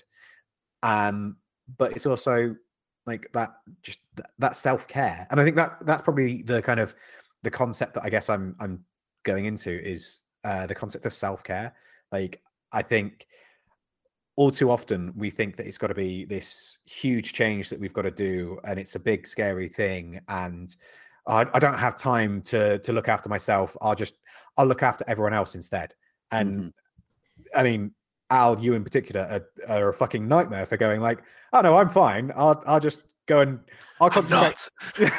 Spoiler alert. yeah, I, I'll go look after everyone else, and I'll take on all this extra work instead because then I don't have to look after myself because I don't have the the time to do it. And I think forcing yourself to to make that time, even if it's just fucking once a week, is such an important thing because the uh, so a few years ago, my my dad had um he had kidney stones, um, and he went from being this staying hydrated. Exactly.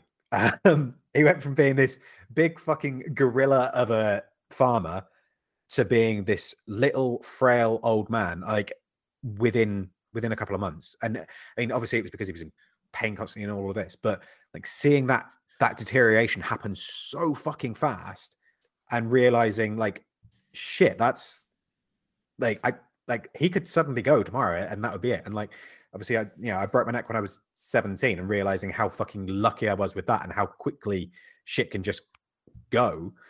Like yeah, I think eh, for me remembering to take a bit of time to to look after oneself is something that is forgotten way too often and people look at it as being a selfish thing but it's not you know because if if you're not 100% then you can't then help the other people you can't be there for other people so if you want to if you want to be there and you want to look after and help other people then you need to look after yourself 1st Mhm. um so yeah self as wanky as it sounds self-care is my spiff But not in that way, Brett. yeah Um, so I think Ethan Suplee, if that's how you say his name, i think so he yeah. doesn't have to worry about looking like Arnie, but I think he does have to worry about turning into Randy Savage. I don't know if you've seen any pictures of him recently. yeah yeah And now I just want to watch Boy Meets World. yeah So Uh, last round, starting with me. Yep. yep All right, puzzles. You can look at that as everything from brain teasers to actual uh, what we think of like jigsaw puzzles, or in my life, it has been things like lateral thinking problems or general thought exercises, things like crossword puzzles, cryptoquips, anything. Anything. It doesn't necessarily have a visceral outcome, right? There's there's not a material outcome from most of the puzzle solving that I've done in my life, but it keeps my brain exercised, right? All puzzles are are a series of problem solving in specific steps. Some people look at jigsaw puzzles and put the exteriors together. You know, the majority of people just put the borders around everything and then build inwards. You know, my grandpa used to love putting puzzles together when I was younger, and I never really understood why that was his hobby. I would go over to theirs and he would have been working all day and all week long, worked every day. And I'd go down into the basement and he had one lamp on his desk. And that was the only light that was in the basement. So it was always very dark. And he'd just be hunched over a table putting puzzles together, you know, multi thousand piece puzzles that he's been working on for a month.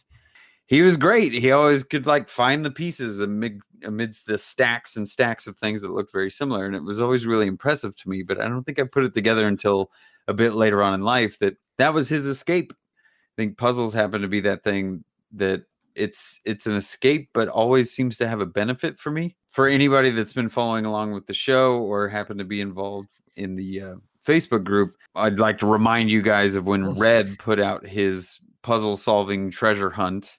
I was blown away by it, and I all I wanted to do was solve this this amazing treasure hunt that Red was putting me uh, to task on. And I don't know how it ended up. To be honest, I don't know how many other people did. Either of you guys finish solving? Me, me and you got to the same place, and then it never went any further. No, I finished it. Or did you finish it? Yeah, I I finished I didn't finished even it. get the first clue. I got to Okay. pancakes in somewhere on a road, a specific road, Pancake House or something. Okay, fair enough. Well, yeah, I I don't know if I'm the only one that finished, or I know James was still sticking with it a bit later, but you know, Red put time and effort into doing this thing. I obviously wanted to to see if I could solve it, but I've always been intrigued from a young age of this problem solving, this lateral thinking. This is a thing my uh, I've talked about my teacher in school where I was in the quote unquote smart kids class. She used to do these lateral thinking problems to start off our classes because it just got our brains going, right? That was her thing. She was like, we just need to turn the brains on and just get them moving. So it would be a random, like Sherlock Holmesian problem solving where you just needed to ask questions to sort out clues so then you could figure out what the problem was. I loved those. And I happened to be the one that would get them going or, or get them right more often than not. And it always confused me because the people that were sitting next to me on paper were so much smarter than me. I always compared myself to these people just like I, I don't know how the geometry works or I don't know how the calculus works that they're doing, but I know how to solve the problem about what made the girl sick in the woods because I asked the right questions and found the right clues. I think puzzle solving, whether it's, you know, I know there's apps on the phone now for crossword puzzles. I think there is something that can be really appreciated about the visceral holding a, a puzzle in front of you or solving a puzzle with the tactile nature of putting pieces in. You know, there's nothing, there's nothing more fulfilling than finding the last piece of a puzzle on a table, on your coffee table and going click, you know, it's an Mhm. amazing feeling but I think deeper than that, it's it's problem solving, pattern recognition. Zelda, uh, to go back to my about to last say tip, it. Yeah. A it like is a Zelda. series of, of puzzle solving. It's you know people refer to it as the term dungeon crawler, but so many games that came after the original Zelda started to realize that solving a series of clues or solving a series of puzzles could get you to the thing. And it was very fulfilling to the user to solve the problem to progress through the adventure. Take that to a much wider scope way of thinking. I look at my life as a series of problem solving to get to the next thing, right? It's it's not a far reach for me to figure out problem solving solution level up. I I think get puzzle it. solving is spiffing, and I think more people should find whatever the thing is that speaks to you puzzle wise. I liked crossword puzzles for for a long time. It was just Mhm. crossword puzzles because I got them every week in the in the newspaper, and I realized that they were reusing a lot of the same clues, and then it started to lose its luster for me. But you know, I I don't know if you guys do that. I know we don't want to keep expanding at the end of everything, but is there any other example of like puzzle solving that you guys can think of? No, I, I, I love the, the the physical puzzles. I, I when we when we worked in kitchens, we used to always do the puzzles in the paper every day. It was just a really nice bonding Yeah. thing. Um, Yeah. And and but to your point, Brett, until you realise that the same public publishing houses make a lot of the same newspapers, and you're just using the same shit over and over again. Yeah. Um, that something that absolutely fascinates me. I think it's MIT once a year do the treasure hunt. Mm-hmm.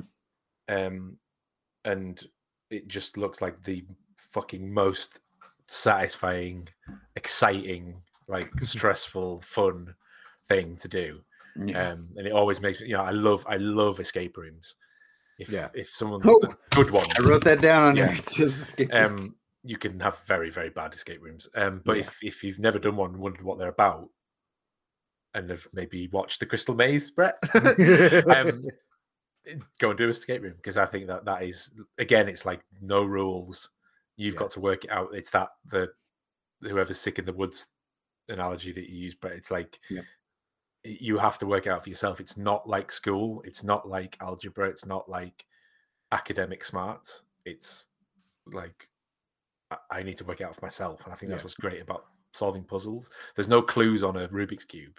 You know, it's just you've you've got to get tactile with it and get hands on. So I, I uh, I'm the same. I love nice. I love puzzles for that. Yeah. And in games, I love a puzzle in a game. Like Tomb Raider is great running around shooting things with a bow and arrow, but then when Yeah. there's like a puzzle to solve, you're like, right now we're talking. Yeah. Yeah. Yeah. Exactly. I like that. See, I we because uh, obviously again the same sort of thing. Like working in pubs, we used to do the like especially on a Sunday, everyone would just sit around and, and do the crossword, and Yeah. Like that was always good fun. But I, I, I don't know. I never really got on with the kind of more academic puzzles like that. Like it- for me, it was. My, my brain just doesn't work like that. But you give me a, a, a physical puzzle, something like, like say, like an escape room or something like that. Like, and that that to me is what is what making is. That's what mechanics is. That's that's what I enjoy about it is kind of like getting in and, and, and figuring it out. Oh, I Um, wonder if there's like a mechanics escape room. If not, there should be. definitely. Where you've got to like, you know, rebuild something to get out and like, Yeah. all the mechanics and stuff. Oh, that'd be great. That would be so Yeah. amazing. Um, Steve, have you got the hydraulics sorted out? Yeah, yeah, come hold on. on. Hand me the Yeah. spanner. Yeah, I mean, that, that- that's the thing. Is like, like my my dream when I was younger was to go on something like uh, Crystal Maze because it just looks so much fun. Oh, the fucking the Krypton Factor. Can you remember the Krypton Factor? I used to fucking love that as a kid. Um, right, Al. What about your next spiff? My spiff is conceptual Ooh. and it totally reverses everything we've ever talked about on Fools with, Fools with Tools. The proper tool for the job. Ooh. Oh, So we've preached about, you know, making do and using things that they shouldn't do and being clever and being smart, um, and being creative with tools, and that's not their intended purpose. But like as I kind of grow up, I realize that sometimes it's just the perfect tool for the job. Yeah. And yes, everything's a hammer, but do you know what's a really good hammer? A hammer. Yeah. And you know what's a really good hammer when you're roofing? A roofing hammer. Yeah. And when you're tiling, and when you want to do a tiny little pin, Yeah. there's whole hammers for all these different things, and they're all very specific, and they've been designed that way. Yeah. Um, I've got a list of specific tools to give you an example. Three examples. A potato ricer. Yes. 'cause We've not we've not talked about food for a while, right?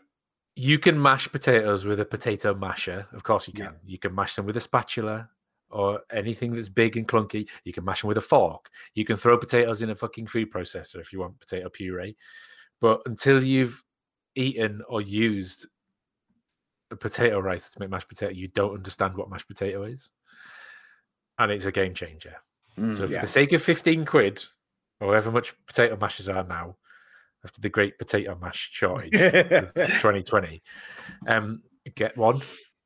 Use correct potatoes that are floury, because again, there's a correct potato for the job. oh my god. Yes. If you use white potatoes because they're big and you're lazy and you can't be bothered to peel them, everything will be watery because they're grown to have a high Yeah. water content. So they're big. So people think they're getting big baked potatoes. Don't buy those. No.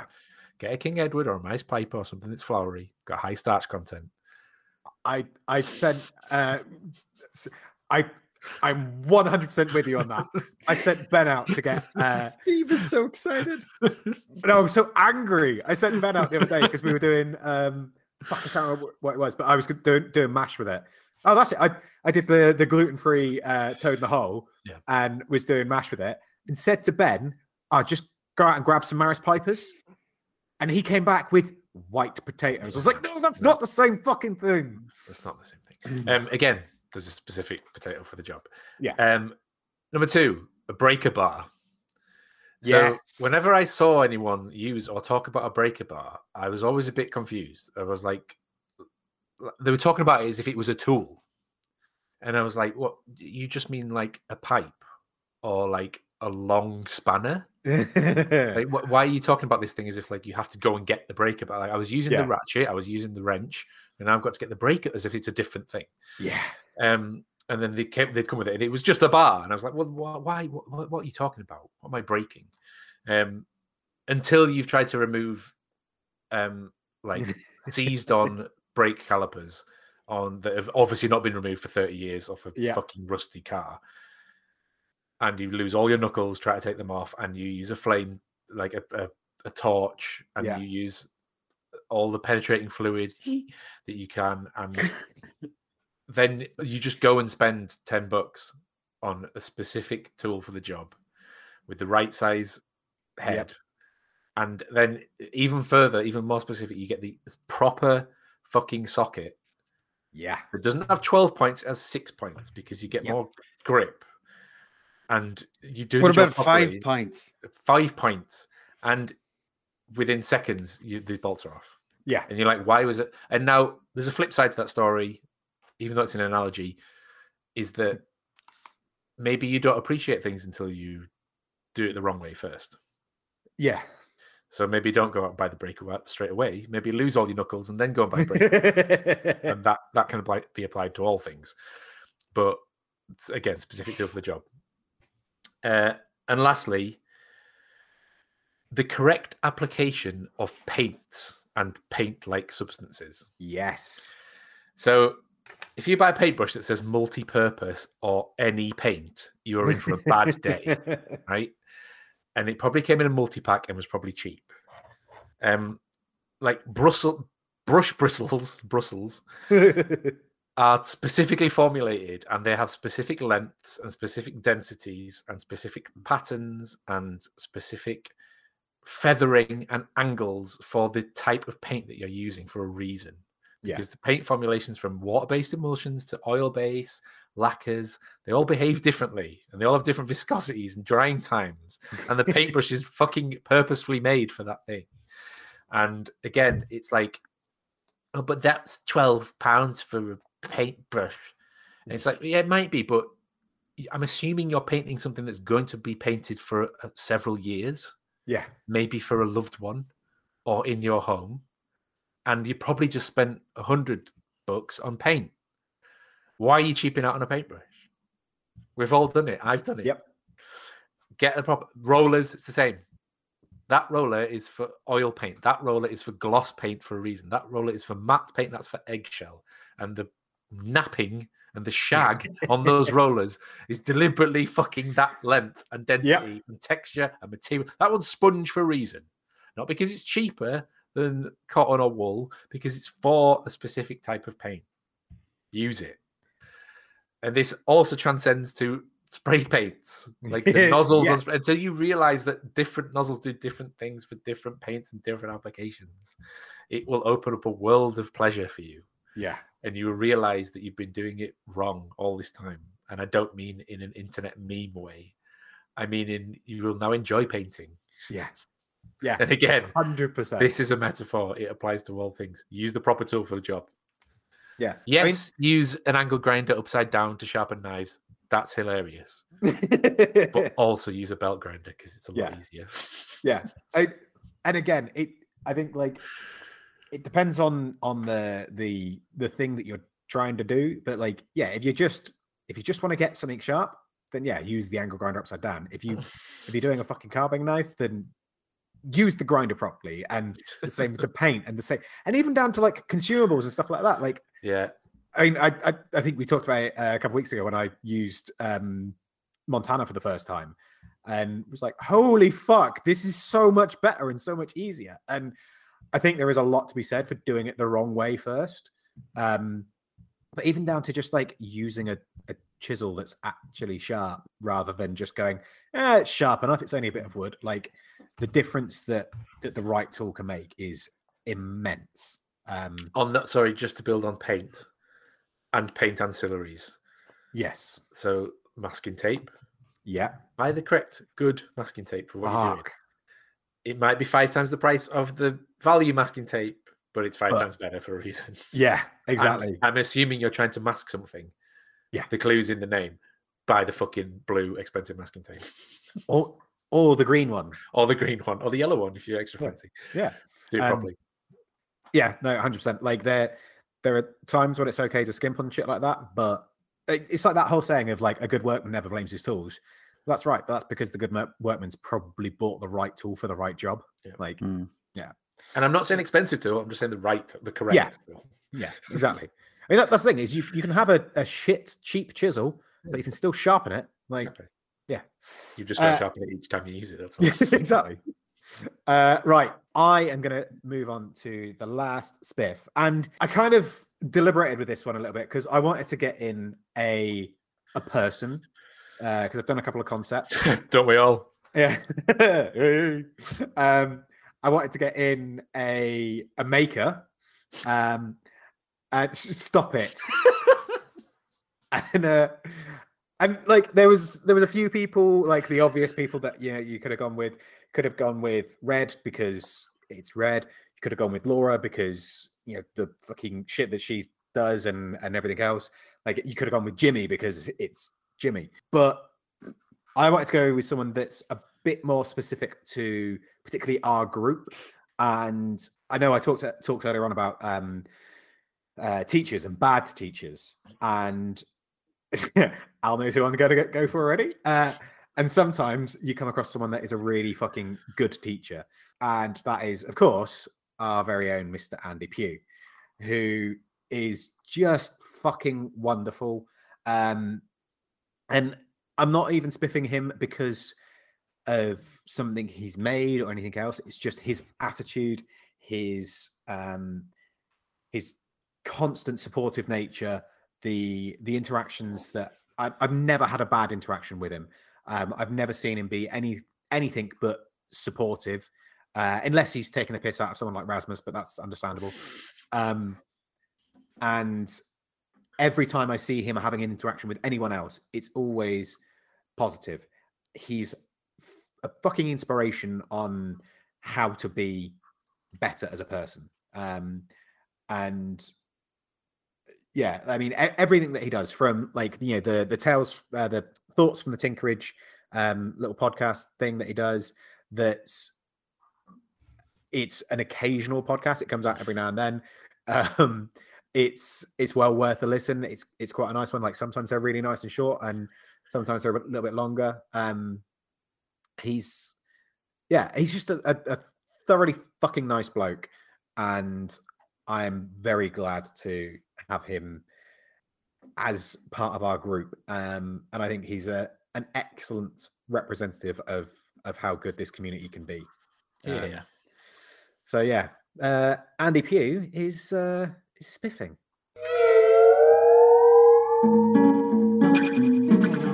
So, Any other business, gentlemen? Yeah, I've got three quadrants. No, Ooh. okay. Wait, Um, hang on, three quadrants. Yeah, I know. I knew that through. Yeah. Um, first one is a public service announcement. Do your YouTube tax form. You've got two weeks left. I'll keep banging on about it. Oh fuck. Just do it. Second one is an anti-spiff. For anyone on Facebook Marketplace, if your name is like Connor or Kyle or Kieran or Blaine or any of those like millennial chav names, if you're advertising something that you're selling, fucking sell it and advertise it and do it. Just don't put things up there that you're not willing to. Fu- if you put a vehicle up to break, fucking break it and sell me the parts. Because uh, like a dozen people I've contacted who just either don't reply or can't be bothered or don't understand what they're doing. Yeah. Just fuck off. Take it down. Take your take your advert down. Yeah. If it's if it's, if you're not willing to sell it. And also, don't respond fucking six weeks later and go, "Oh, it's still for sale." Like, Oh, I- s- s- or the opposite. Or sold, mate. Well, take the fucking advert down then. yeah, Lastly, this is a little mini spiff and it's a request. Right. My best friend at school called Pete. Um, Oi, Pete. Oi Pete is very much uh, kindred spirits, um, creative makers, artists, and skaters. And then he kind of left life and went somewhere else, and he moved to New York. And um, he's trying to pursue an acting career. Ooh. Um, and he's he's occasionally like he, I think he was like an extra in like some of some uh, Infinity War because he's he's big lad. He's Yeah. like six four. Yeah. and he always goes to the gym and stuff. And he's like he's he very much like changes his body shape every few months. He's Yeah. like built like a British shithouse, skinny athlete. You know, he's he's into Yeah. that. Um, into his strongman stuff as well. But he's trying to do this acting thing, and he's always been like a comedian and a, you know attention on me spotlight kind of guy. And he's done a few like amateur films, and he's like got the English accent, so I think they love him over in the states. Yeah. And then I was watching YouTube yesterday, and an advert came on for TikTok. So like an advert for TikTok, not a Yeah. TikTok. Yeah. And it was him, Ah. and he was just in a kitchen doing some sort of like life hack or something. Yeah. Not like Ben would do something. Yeah. And it was over like that because it was like a TikTok thing. So it's like 15 seconds. And I didn't have time to record it or screen grab it or anything. And it's not on his Instagram. It's not even on his TikTok. and I don't, and, and and for the life of me, I think I'm hallucinating because it was like the middle of the night. So if anybody is watching YouTube and a video comes on of a bald English guy who looks like a stone statue, right? Probably in his underpants in a kitchen with a lemon. You need to screen grab it or record it or send it to me because I think I'm imagining it. But I- it's my mate, and I'll put his I'll put his account and shit in the show in case anyone's after an actor or a second like a, Yeah. a supporting actor or anything. Um, I'll put his details in the show notes. But he's called Pete, and he lives in New York. and for some reason, he was on my television.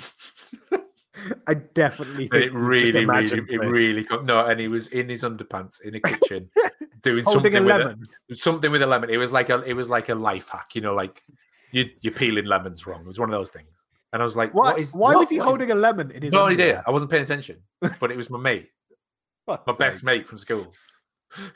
Amazing. If Yeah. anybody sees this advert, please screen grab it me or anything. just because you can't you can't go back and find the adverts that are on YouTube for some reason. It's really frustrating. Yeah. Even if you like reload, it's then a different advert. So I need to know that a I'm not insane, but also it'd be nice to see my friend. In his underwear. Yep. Did you have one more? That was three. In which case, uh, to make it up to an actual quadrant, in case anybody hasn't yet seen it, the new season of Love, Death, and Robots Series. is on Netflix now. Uh, so go check it out because the first one was fucking brilliant. Although I think it was the third. I'm trying to remember the, what the woman says. It's something like fluff and fold, motherfucker. Yes. yes. That was fucking hilarious.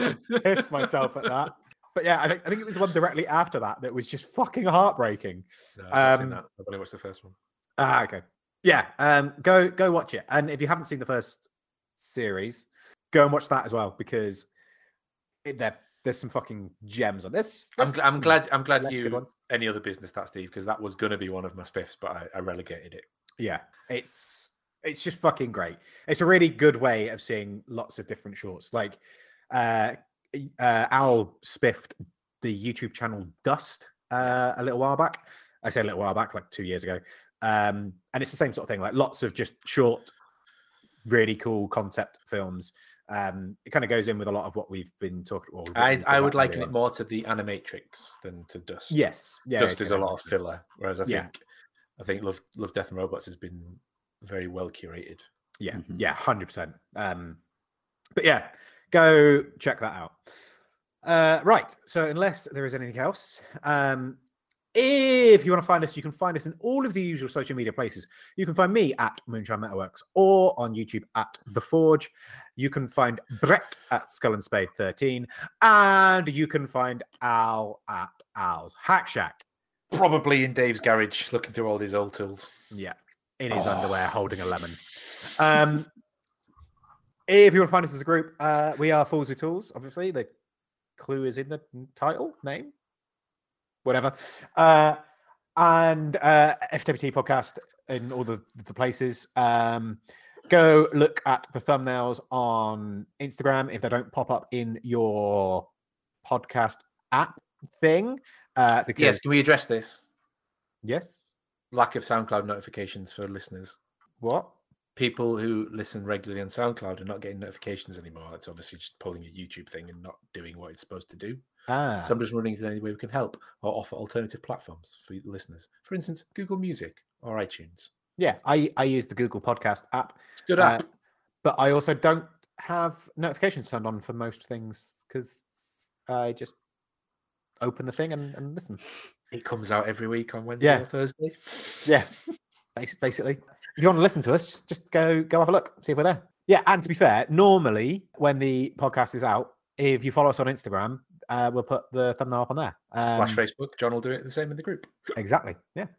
Uh, so yeah, go check out those things. I think uh, was that it? Was that everything? Have we So gone through it's everything? fucking more than enough. I think That's it was definitely enough. Cool. Uh, right. In which case, uh, we will speak to you all next week. We love you. You're all fucking spiffing. Bye. We're spiffing.